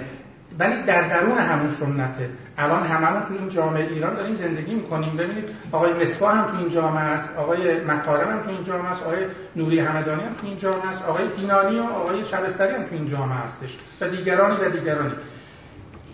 در درون همین سنت لازم نیست کسی از سنت عبور کنه. از اصلا سنت نمیشه عبور کرد. من می‌خوام بگم دوستان چیزی رو دارن می‌زنن که اصلا امکان نداره.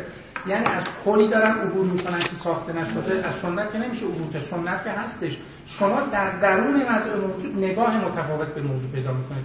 پس این رابطه دین و روشنفکر دینی اگر مثلا دیگه اونجا باید مستاقی صحبت ببینید چون برای که محافظه کاری نکن شما مثلا برای مثال آدمی مثل دکتر سروش هیچ وقت هیچ تظاهری هیچ گفته هیچ رفتاری هیچ نقلی نشده و نه دیده شده و نه شنیده شده که از دین به معنای رفتارهای دینی و نگاه گذشته باشه و مثلا گفته باشه که این به درد نمی‌خوره و عرض که اصلا عامل دین نبوده باشه و چیزهای از این دست. اگر از این زاویه نگاه کنم ممکنه بعضا البته این اتفاق براشون نیفته باشه. بنابراین این بحث نقد نقد سنت اصلا نقد سنت به معنای عبور از سنت از سنت نمیشه عبور کرد. روشنفکران سکولار رو شما در نظر بگیرید. اصلا از سنت نمیشه فرار کرد. کسی هم که نقد سنت می‌کنه بازم درگیر سنته. شما وقتی چیزی رو نقد می‌کنین بازم درگیر اون هستین. مگر اینکه نگاه فیزیکی داشته باشیم بگیم عمرش تموم شد. یعنی انقدر بندازید بیرون و همچین اتفاقی واقعا نیفتاده. یه دیندارم یه همچین تعبیری رو نخواهد داشت. و مطلب آخرم رو این رو عرض بکنم خدمتتون. و اون این استش که ببینید بحث حقیقت هم این این نیستش که مثلا خب یه بحث نسبی دیگه. هر کسی مطابق ظرفیتی که داره نگاهی که داره عینکی که به چشمش داره بحث حقیقت رو میاره اگر ما یک تعبیر حقیقت جایی واسطاده حقیقت یه جایی واسطاده ما باید خودمون رو آماده بکنیم درون خودمون رو صافی بکنیم مسلط به ابزارا باشیم به اون بریم برسیم. البته همچین حقیقتی احتمالا خدا هم خلق نکرده. حقیقت تو همین گفتگوها و تو همین ها خلق میشه. تعبیری آقای دکتر سروش دارن تو بحثشون تو رمز و بست این استش که حقیقت حقیقت مقدمه نیست. حقیقت مقدمه نیست. حقیقت نتیجه است. یادتون میاد بچه بودیم تو مدرسه بازی می‌کردیم مثلا یکی می‌رفت بیرون یه مداد پاپکونی رو پنهان می‌کردیم یکی میومد نزدیک می‌شد اگه دور می‌شد رو می‌زدن تا پیدا بکنه. این نیستش که حقیقت رو یه جای پنهان کردن.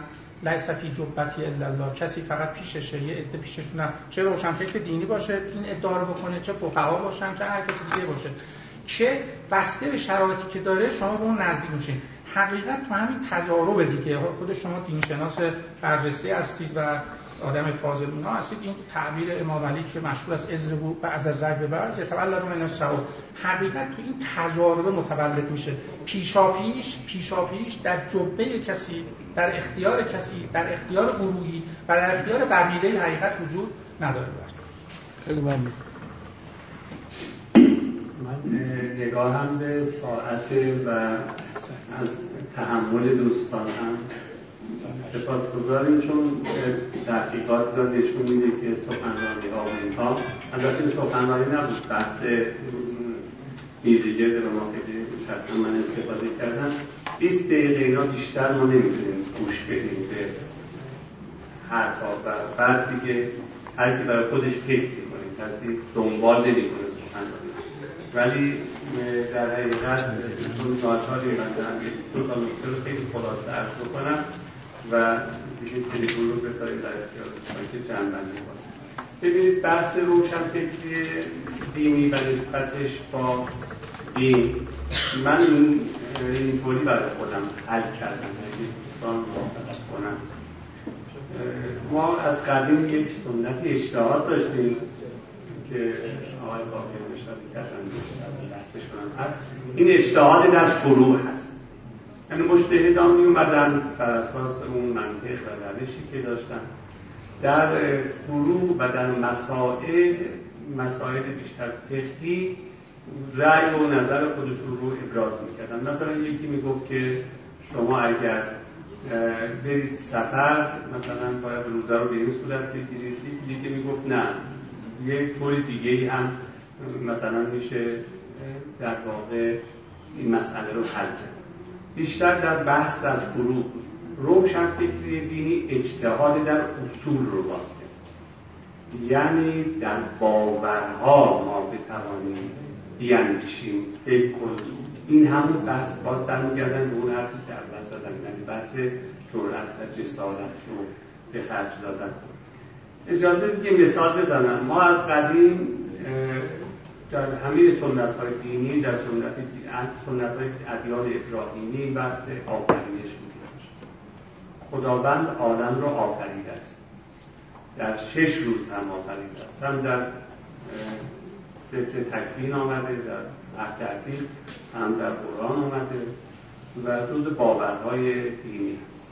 خب این سالها قرنها هیچ کس راجع بهش بحثی نداشت.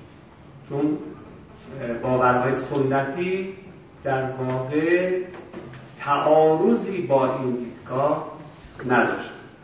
ولی وقتی نظریه Big Bang مطرح شد و در واقع ما ذهنمون با این آشنا شد که دانشمندان و کیهانشناسان گفتن که آفرینش به این معنا که در شش روز یه نفر اومده باشه عالم رو ایجاد کرده باشه مطرح نیست.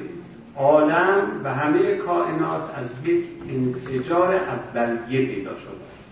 خب این در ذهن همگان خلجان ایجاد کرد. ویژه در ذهن کیا؟ در ذهن افرادی که باورمند به اصول دینی بودن. روشن فکر دینی سعی می‌کنه این تعارض و تضادی که پیش اومده رو حل و فصل نمی‌خواد یکی رو به نفع دیگری بگیره دیگری رو کنار بذاره. مثلا بگی که من دیگه رفتم به سراغ کیهانشناسی جدید و دیگه این باور دینی خودم رو گذاشتم کنار. می‌خواد به نوع این تعارضی رو که به وجود آمده رفت و رجوع بکنه. دغدغه دین رو هم داره از این ور به این دستاورد علمی مدرن هم نمی‌خواد پشت بکنه. اینجاست که در واقع روشنفکر دینی معنا و مفهوم پیدا می‌کنه بنابراین اگر سوال شما رو بخوایم پاسخ بدیم در واقع نسبت روشن فکر دینی با دین چیز پاسخ یک است روشنفکر دینی مثل یک مجتهدی است که منتها می‌خواد اجتهاد در اصول بکنه. یعنی در باورها و اندیشه هایی که جنبه اصولی و بنیادی دارن. در واقع روشن فکر دینی به این صرافت رسیده است که دیگر باورهایی که از سالان تاریخ گذشتند و به ما به ارث رسیدند. حالا اسمی ها رو بذاریم سنت در خیلی از جاها پاسخگو نیست و باید پاسخهای جدید رفت و پیدا کرد جستجو کرد. اما اگه بخواید کارنامه روشن فکر دینی رو بررسی کنیم به نظرم باید به این دوتا پرسش بتونیم پاسخ بدیم.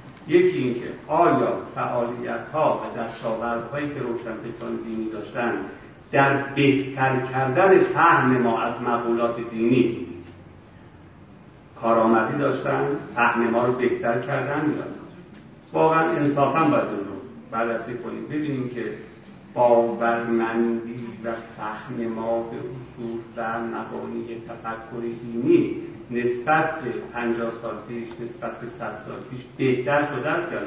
حالا ممکنه شما بگید بهتر شدن یعنی چه؟ خب راجبش باید صحبت کنیم. الان فرصتش نیست. و یکی هم به این پرسش پاسخ بدیم که آیا تلاش هایی که روشن فکران دینی انجام داده اند در پیراستن دین از زواید و از خرافات مؤثر بوده است یا اگه به اینها بتونیم پاسخ بدیم می‌تونیم بگیم که روشن فکران دیدی چه کارنامه‌ای داشتن. یعنی بیشتر اون جنبه معرفت شناختی قضیه مد نظر من هست. حالا روشن فکران دینی یه زمانی اقبال بهشون بیشتر بوده به یک اقبال کمتر میشه یا بعد دوره دوره تاریخیشون میگذره. اینا بحث خب جامعه شناختی مهمی هستن. ولی بیشتر بحث ما باید این باشه که فهم ما اگر این روشن فکران دینی بودن در چه نب... در چه وضعی؟ اگه نبودن در چه وضعی؟ ممکن بود قرار بگیرید این دو رو با هم دیگه مقایسه بکنیم. کارنامه تا حدود خودش رو برای ما آشکار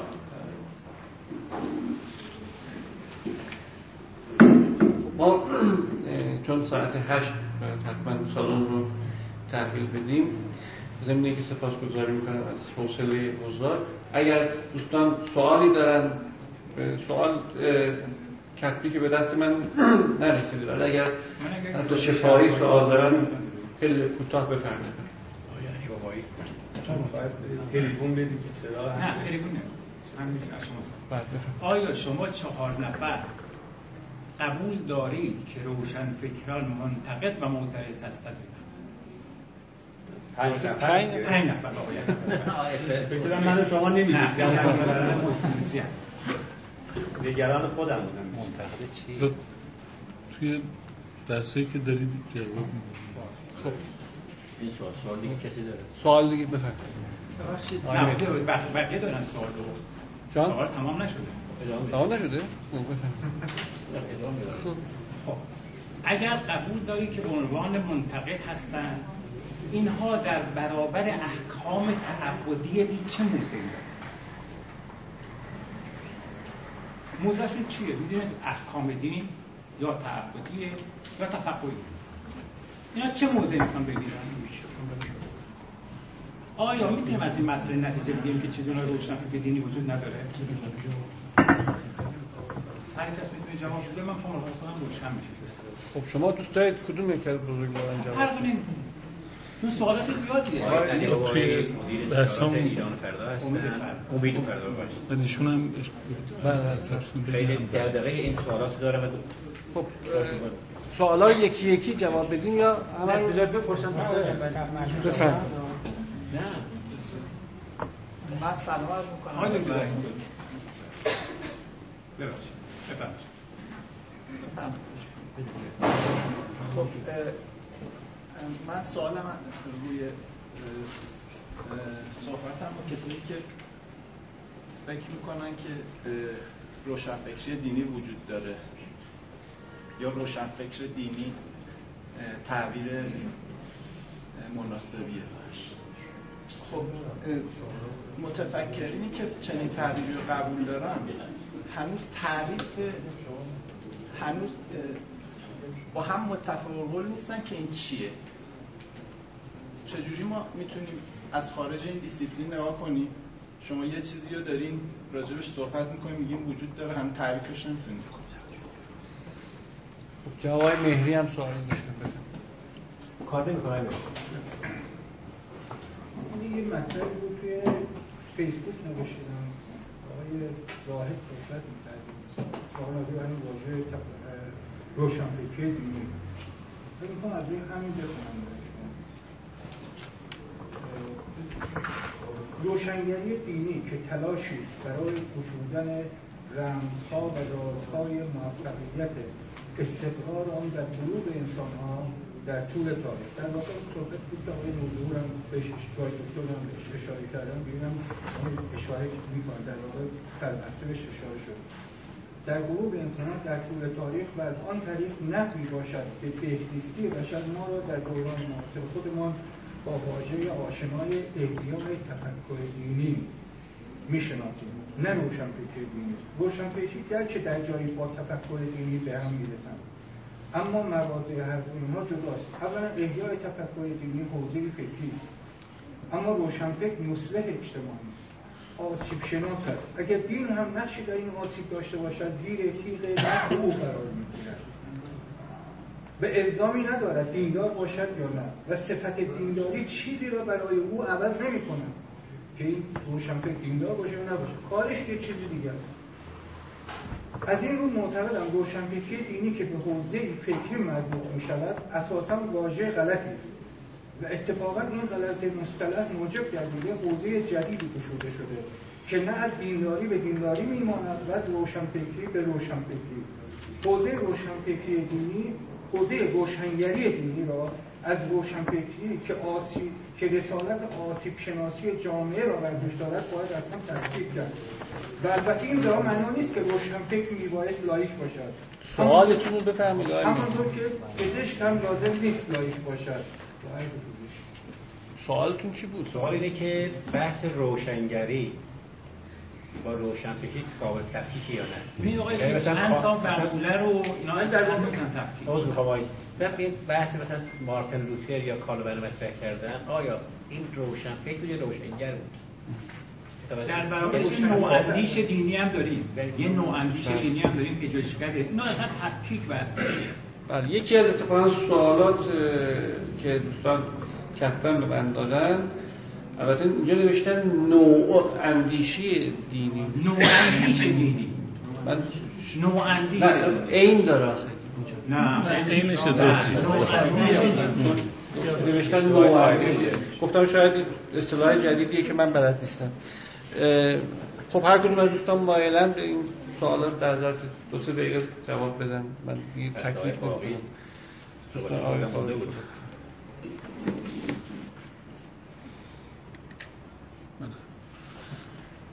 چون با این محدودیت که اعلام کردم چند دقیقه بیشتر فرصت نیست.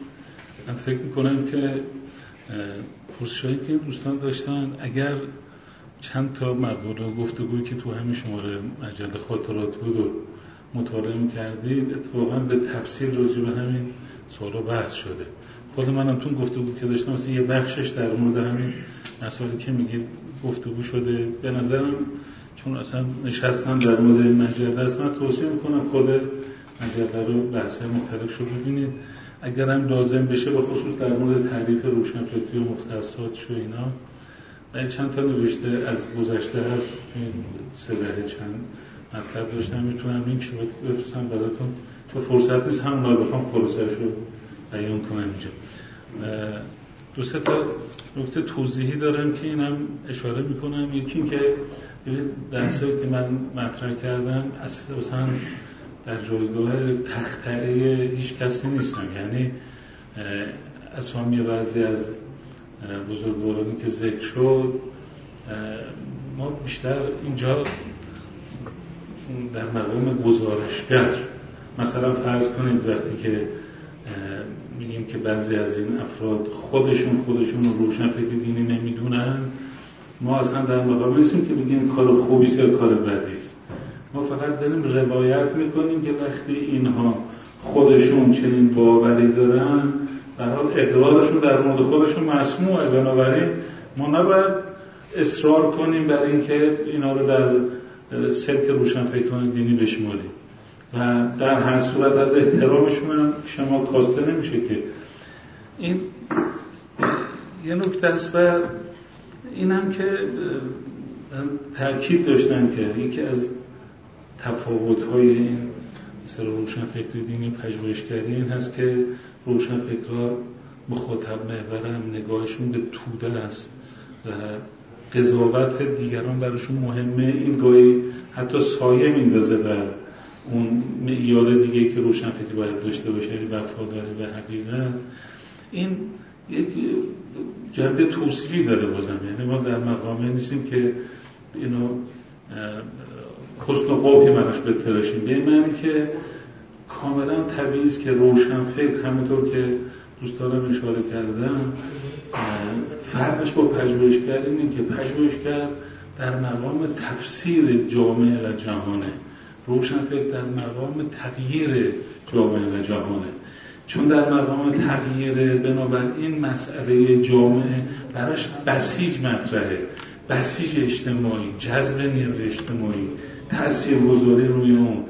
تعاملی باید داشته باشه که بتونه این باعث برانگیختگی جامعه بشه. این در پژوهشگر نیست. به همین جهت هست که چون روشنفکر براش مسئله بسیج جامعه برای تغییرات مهم میشه. بنابراین قضاوت جامعه براش مهمه نمی‌خواد این ایزوله بشه نمی‌خواد موزدی بشه. پس اینم باز بچه توصیفی داره یعنی بحث ارزش گذاری اینجا مطرح نیست. و این نکته که من در مورد قبیله گفتم ببینید درسته که راقای دکتر کلی میگن شما تعریض داشتید و قصد تحقیق داشتید. باز اینم توصیفی بود به این معنی که من ارز کردم که یکی از ویژگی های این مجموعه ای که الان خود معرف خودش به عنوان روشن دینی می‌شناسه این هست که کسانی که از نظر جامعه روشنفکر دینی محسوب میشن. اما کمترین زاویه با اینها دارن یعنی مرید یا مطیع نیستن اینها در اداد روشنفکران به حساب نمیان. و وقتی که بیانیه در دفاع از روشنفکرین داده میشه فهرست میشن شما می‌بینید کنشگران سیاسی به عنوان روشنفکر دینی مطرح میشن ولی روشنفکران دینی که جامعه اینا رو به این عنوان می‌شناسه اینا دیده نمیشن. یعنی کسی که می‌گوید هر که با ما نیست بر ماست بله درست میگن. توی مصاحبه گفتم این خصلت قبیلگیه. ضمن اینکه خب این تعبیر قبیله هم خودشون در مورد اصطلاح جریان روشنفکر دینی به کرات به کار بردن. و اینم که از کردم رفرنس نمیدم ببینید این رفرنس ندادن معنیش نیست که بگیم که چون خطیب خوبی خوش سخنه این که مذمت نشده اتفاقا این حسن برای روشنفکر. بحث من اینه که پژوهشگر مقیده که مستند سخن بگه و اتفاقا این که بحثه که ما داشتیم آقای دکتر سروش چند ماه پیش بی بی سی گفتگوی داشتن تو پرگار این آقای داریوش کریمی بهشون گفتش که باقی که از نقدایی که به شما داره اینه که شما مستند حرف نمی‌زنید رفرنس نمی‌دید متون سنتی رو نمی‌بینید منابع کلاسیک رو نمی‌بینید. پای نظری ها رو اونجا بر نمی‌کنید که البته آقای کریمی متاسفانه بحث من رو خیلی مسله شده و حتی یه جاهایی محرف منعکس کرد و بعد توضیحات منم متاسفانه با وجود که اون حرفاشون از پشت تلویزیون پر مخاطب زدن ولی پاسخ منو به یه مثلا تلگرام با مثلا دو هزار تا به 400 تا عضو دادن و کار زیبنده از لحاظ حرفه‌ای نبود. ولی جالب اینه که وقتی این اشکال مطرح شد آقای دکتر پاسخی که دادن نشون میده که ما مثلا دنباله نیستیم که به کسی چیزی رو نسبت بدیم. آقای دکتر سروش گفتن اولا همون طوری که ایشون گفت من تا می‌توانم به حرف دیگران استناد نمی کنم من حتی در نوشته خودم قلم که روی کاغذ می‌گذارم در ذهنم مفهوم را میغلطانم. ببینم اگر این حرف را سعدی می‌خواست بزند چگونه می‌گفت؟ همون جوری می‌نویسم. اگر دیگر نشود آن وقت به نصر جدید رو می آورم یعنی شون سراحتا که پذیرفتن که ارجاع نمیدن و این در واقع پاسخ به بود که من بحثی با خودشون همون سال 65 اینا داشتم که آقا این نظریه قبض و که شما دارید میگید این نظریه تو سنت فکری ما این سابقه رو داره. و بعد این رو نوشتم که فرنگی دادم که فرنگی این رو چاپ نکرد. بعد من توی کتاب گفتمان دینی معاصر رو بردم. و اشکال هم بهشون بود که خب چرا وقتی ما یه همچین نظریه مهم در سنت فکر ما هست پاشو بند نکنیم به اونجا. ارجاع ندیم که ایشون زیر بار این مطلب نمی رفتن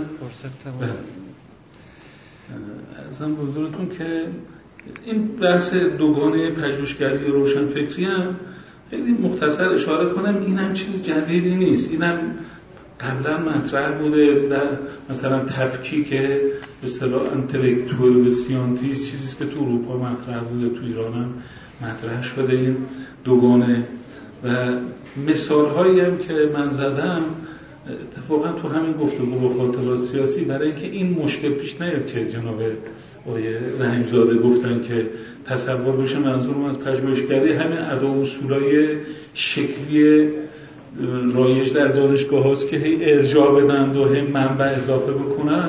اتفاقا توی مصاحبه مثال زدن که پژوهشگری یعنی چی؟ یعنی پژوهشگر چگونه با یک موضوع برخورد می‌کنه؟ و این از لحاظ روش کار از لحاظ مصادیق هم اتفاقا باز شما مصادیقی رو گفتید که مثلا دکتر شهیدی و اینا و اینکه اینا برای سابقه اوزدی هم دارن علم دین هم می‌شناسن دانشگاهی هم بودن ولی دغدغه اجتماعی ندارن. اتفاقا مثالایی هم که من تو همین گفته گفتم نشون دادم که ما کسانی داریم که پژوهشگری دینی پژوهشگر دینی هستن. دغدغه اجتماعی هم دارن.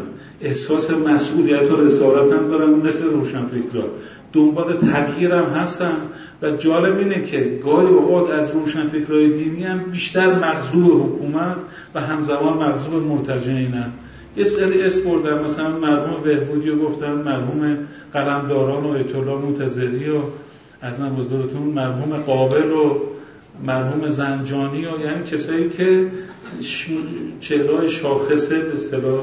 پژوهشگری دینی هستن.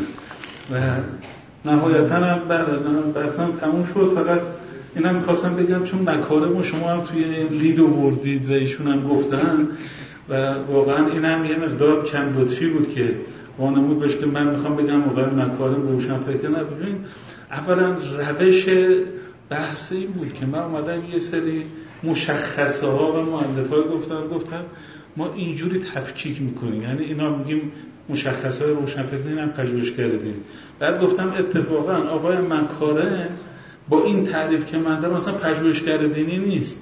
گرچه مجتهده من پژوهشگران دینی و عدیل مجتهدین می‌دونم ولی آقای مکاره ما اصلا پژوهشگر دینی نمی‌دونم من مثالی هم که زدم این بود که ایشون یه نظری داد چند سال پیش راجع حجاب. من نه صفحه یه بحث کاملا فقهی برایشون نوشتم فرستادم. اون چیزی که شما گفتی هیچ مستندی نداره و تعبیرم که به کار بردن بود که ما کار شما در این فتوا اصطلاح علل بنا فتوا دادید نه علل مبنا. پژوهشگر مبنا داره. ولی علل بنا یعنی که من یک چیزی رو باور دارم. حالا یا باوری دارم یا اینکه می‌خوام یه حرف بزنم که یه دیر خوش آید. این میشه بنا. گفتم شما علل بنا فتوا دارید نه علل مبنا و همجا آقای چیز رو من از پژوهشگری دور کردم و تعریض هم اینجا این بوده. گفتم از این حیث به روشن فکر نزدیکتر میشه. چون روشن فکرهای ما بسیارشون علل مبنا حرف نمی‌زنن.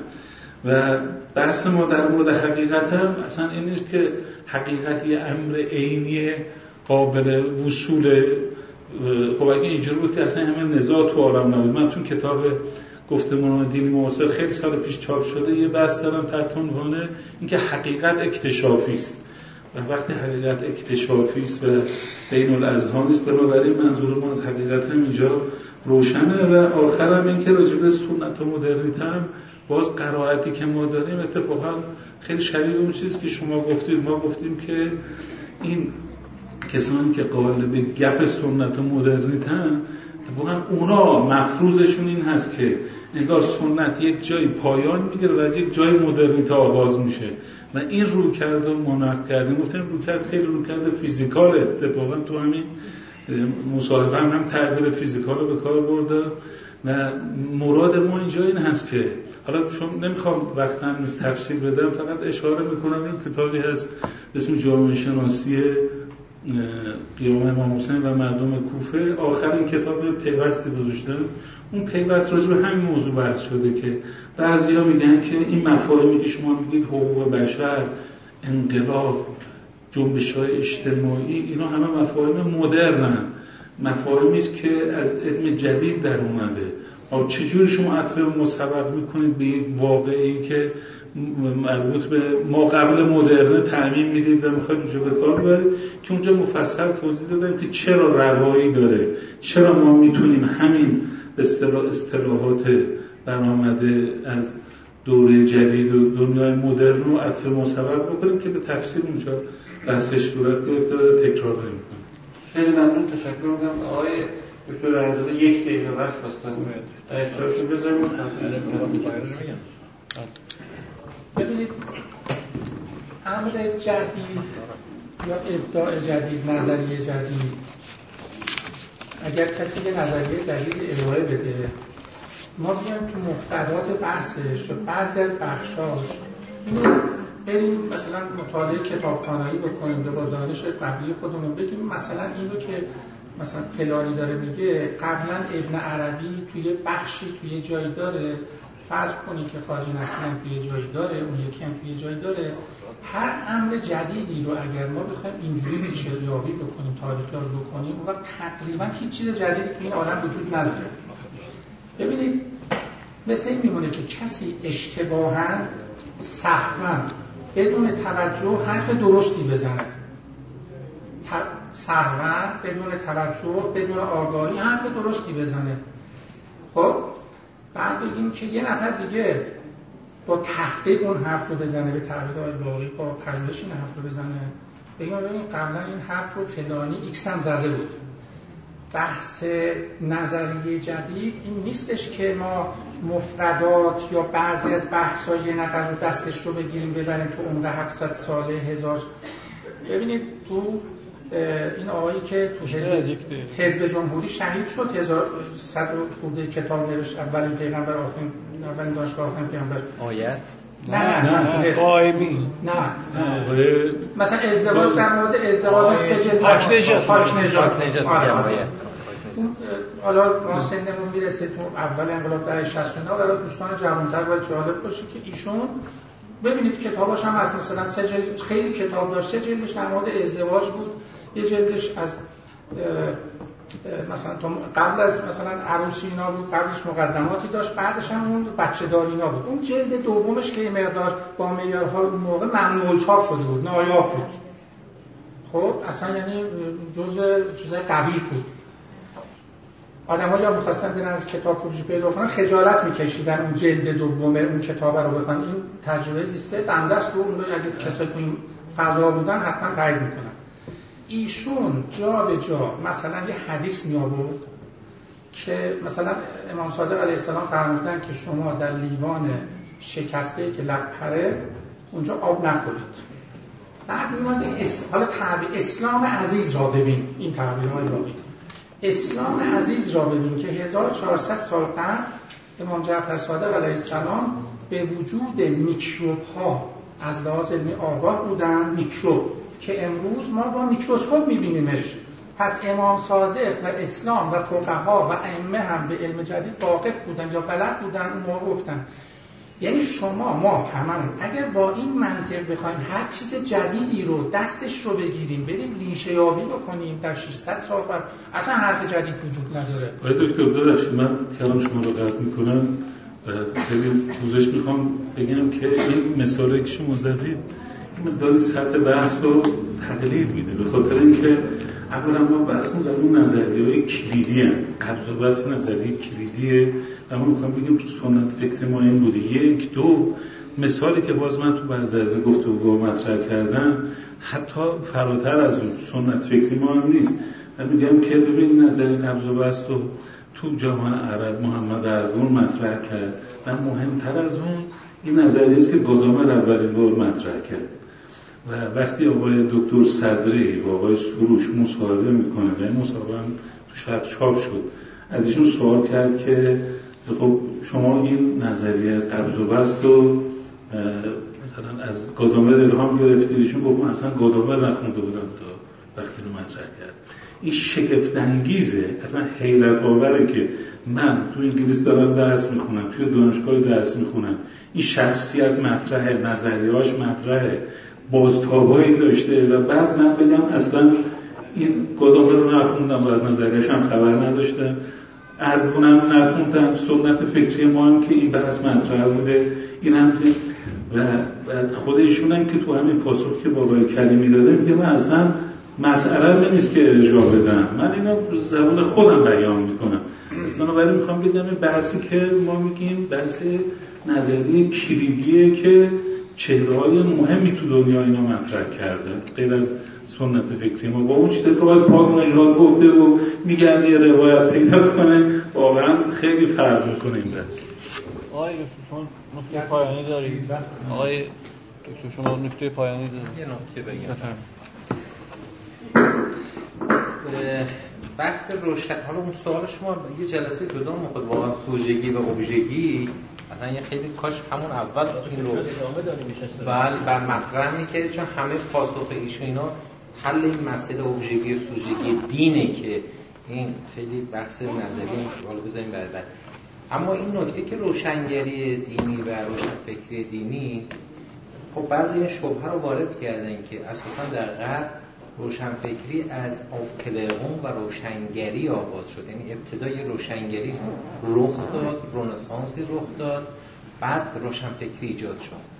بنابراین در جامعه ما که اساسا رنسانسی وجود نداشته و عصر روشنگری وجود نداشته دیگه این پدیده چه معنی داره که این ایراد جناب ظاهرا مطرح کردید سوال جدی است واقعا.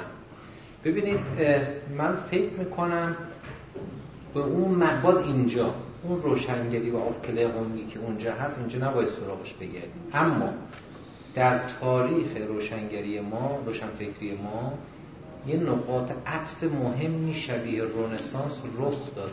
مثلا فرض کنید مشروطه. یک پیچ تاریخی مهم نیست و بعد از اون خیلی اتفاقات افتاد.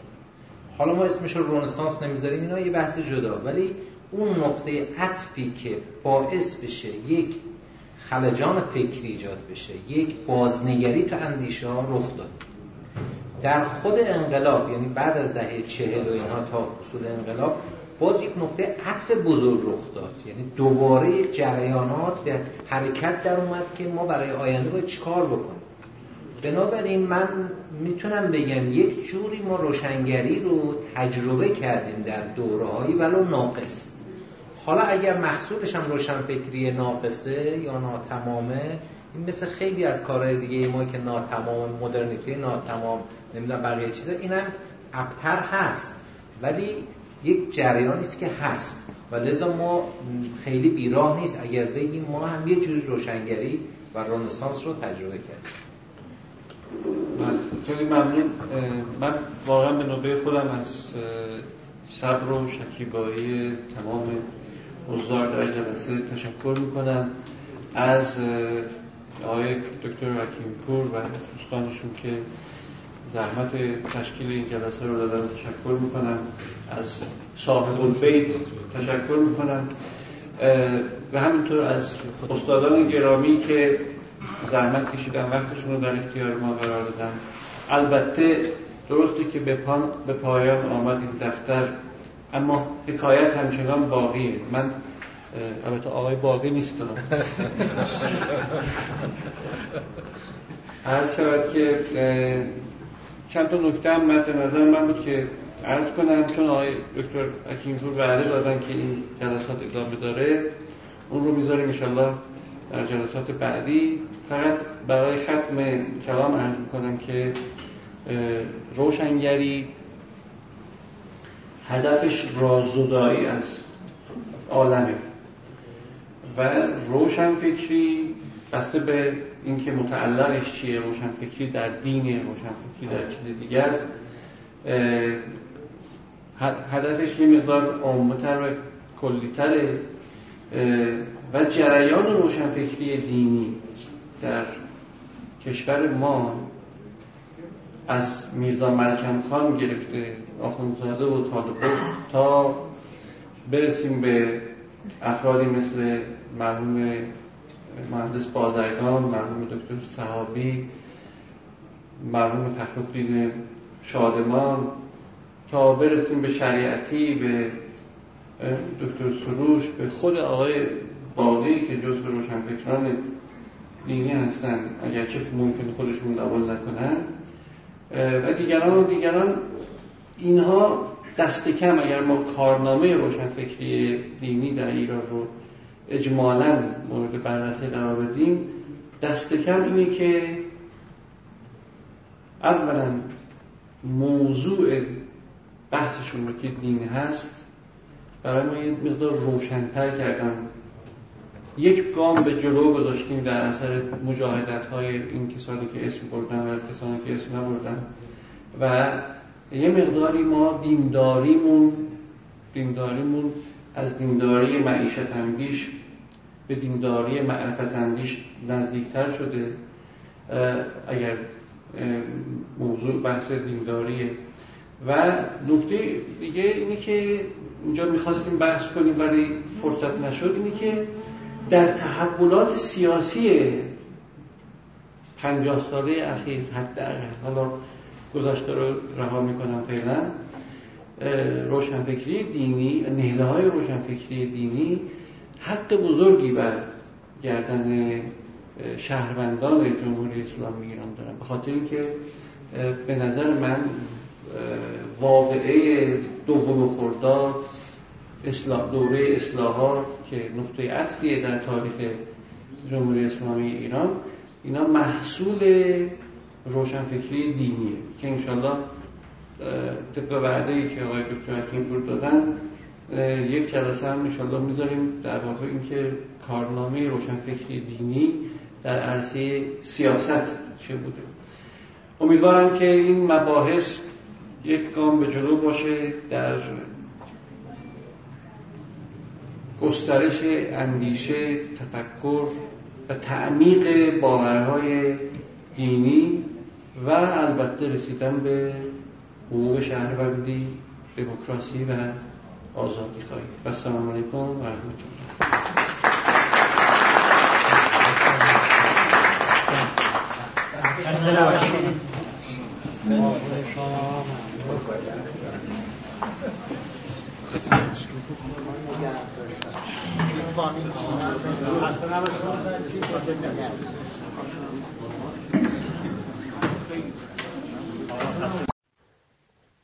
کانال سخنرانی ها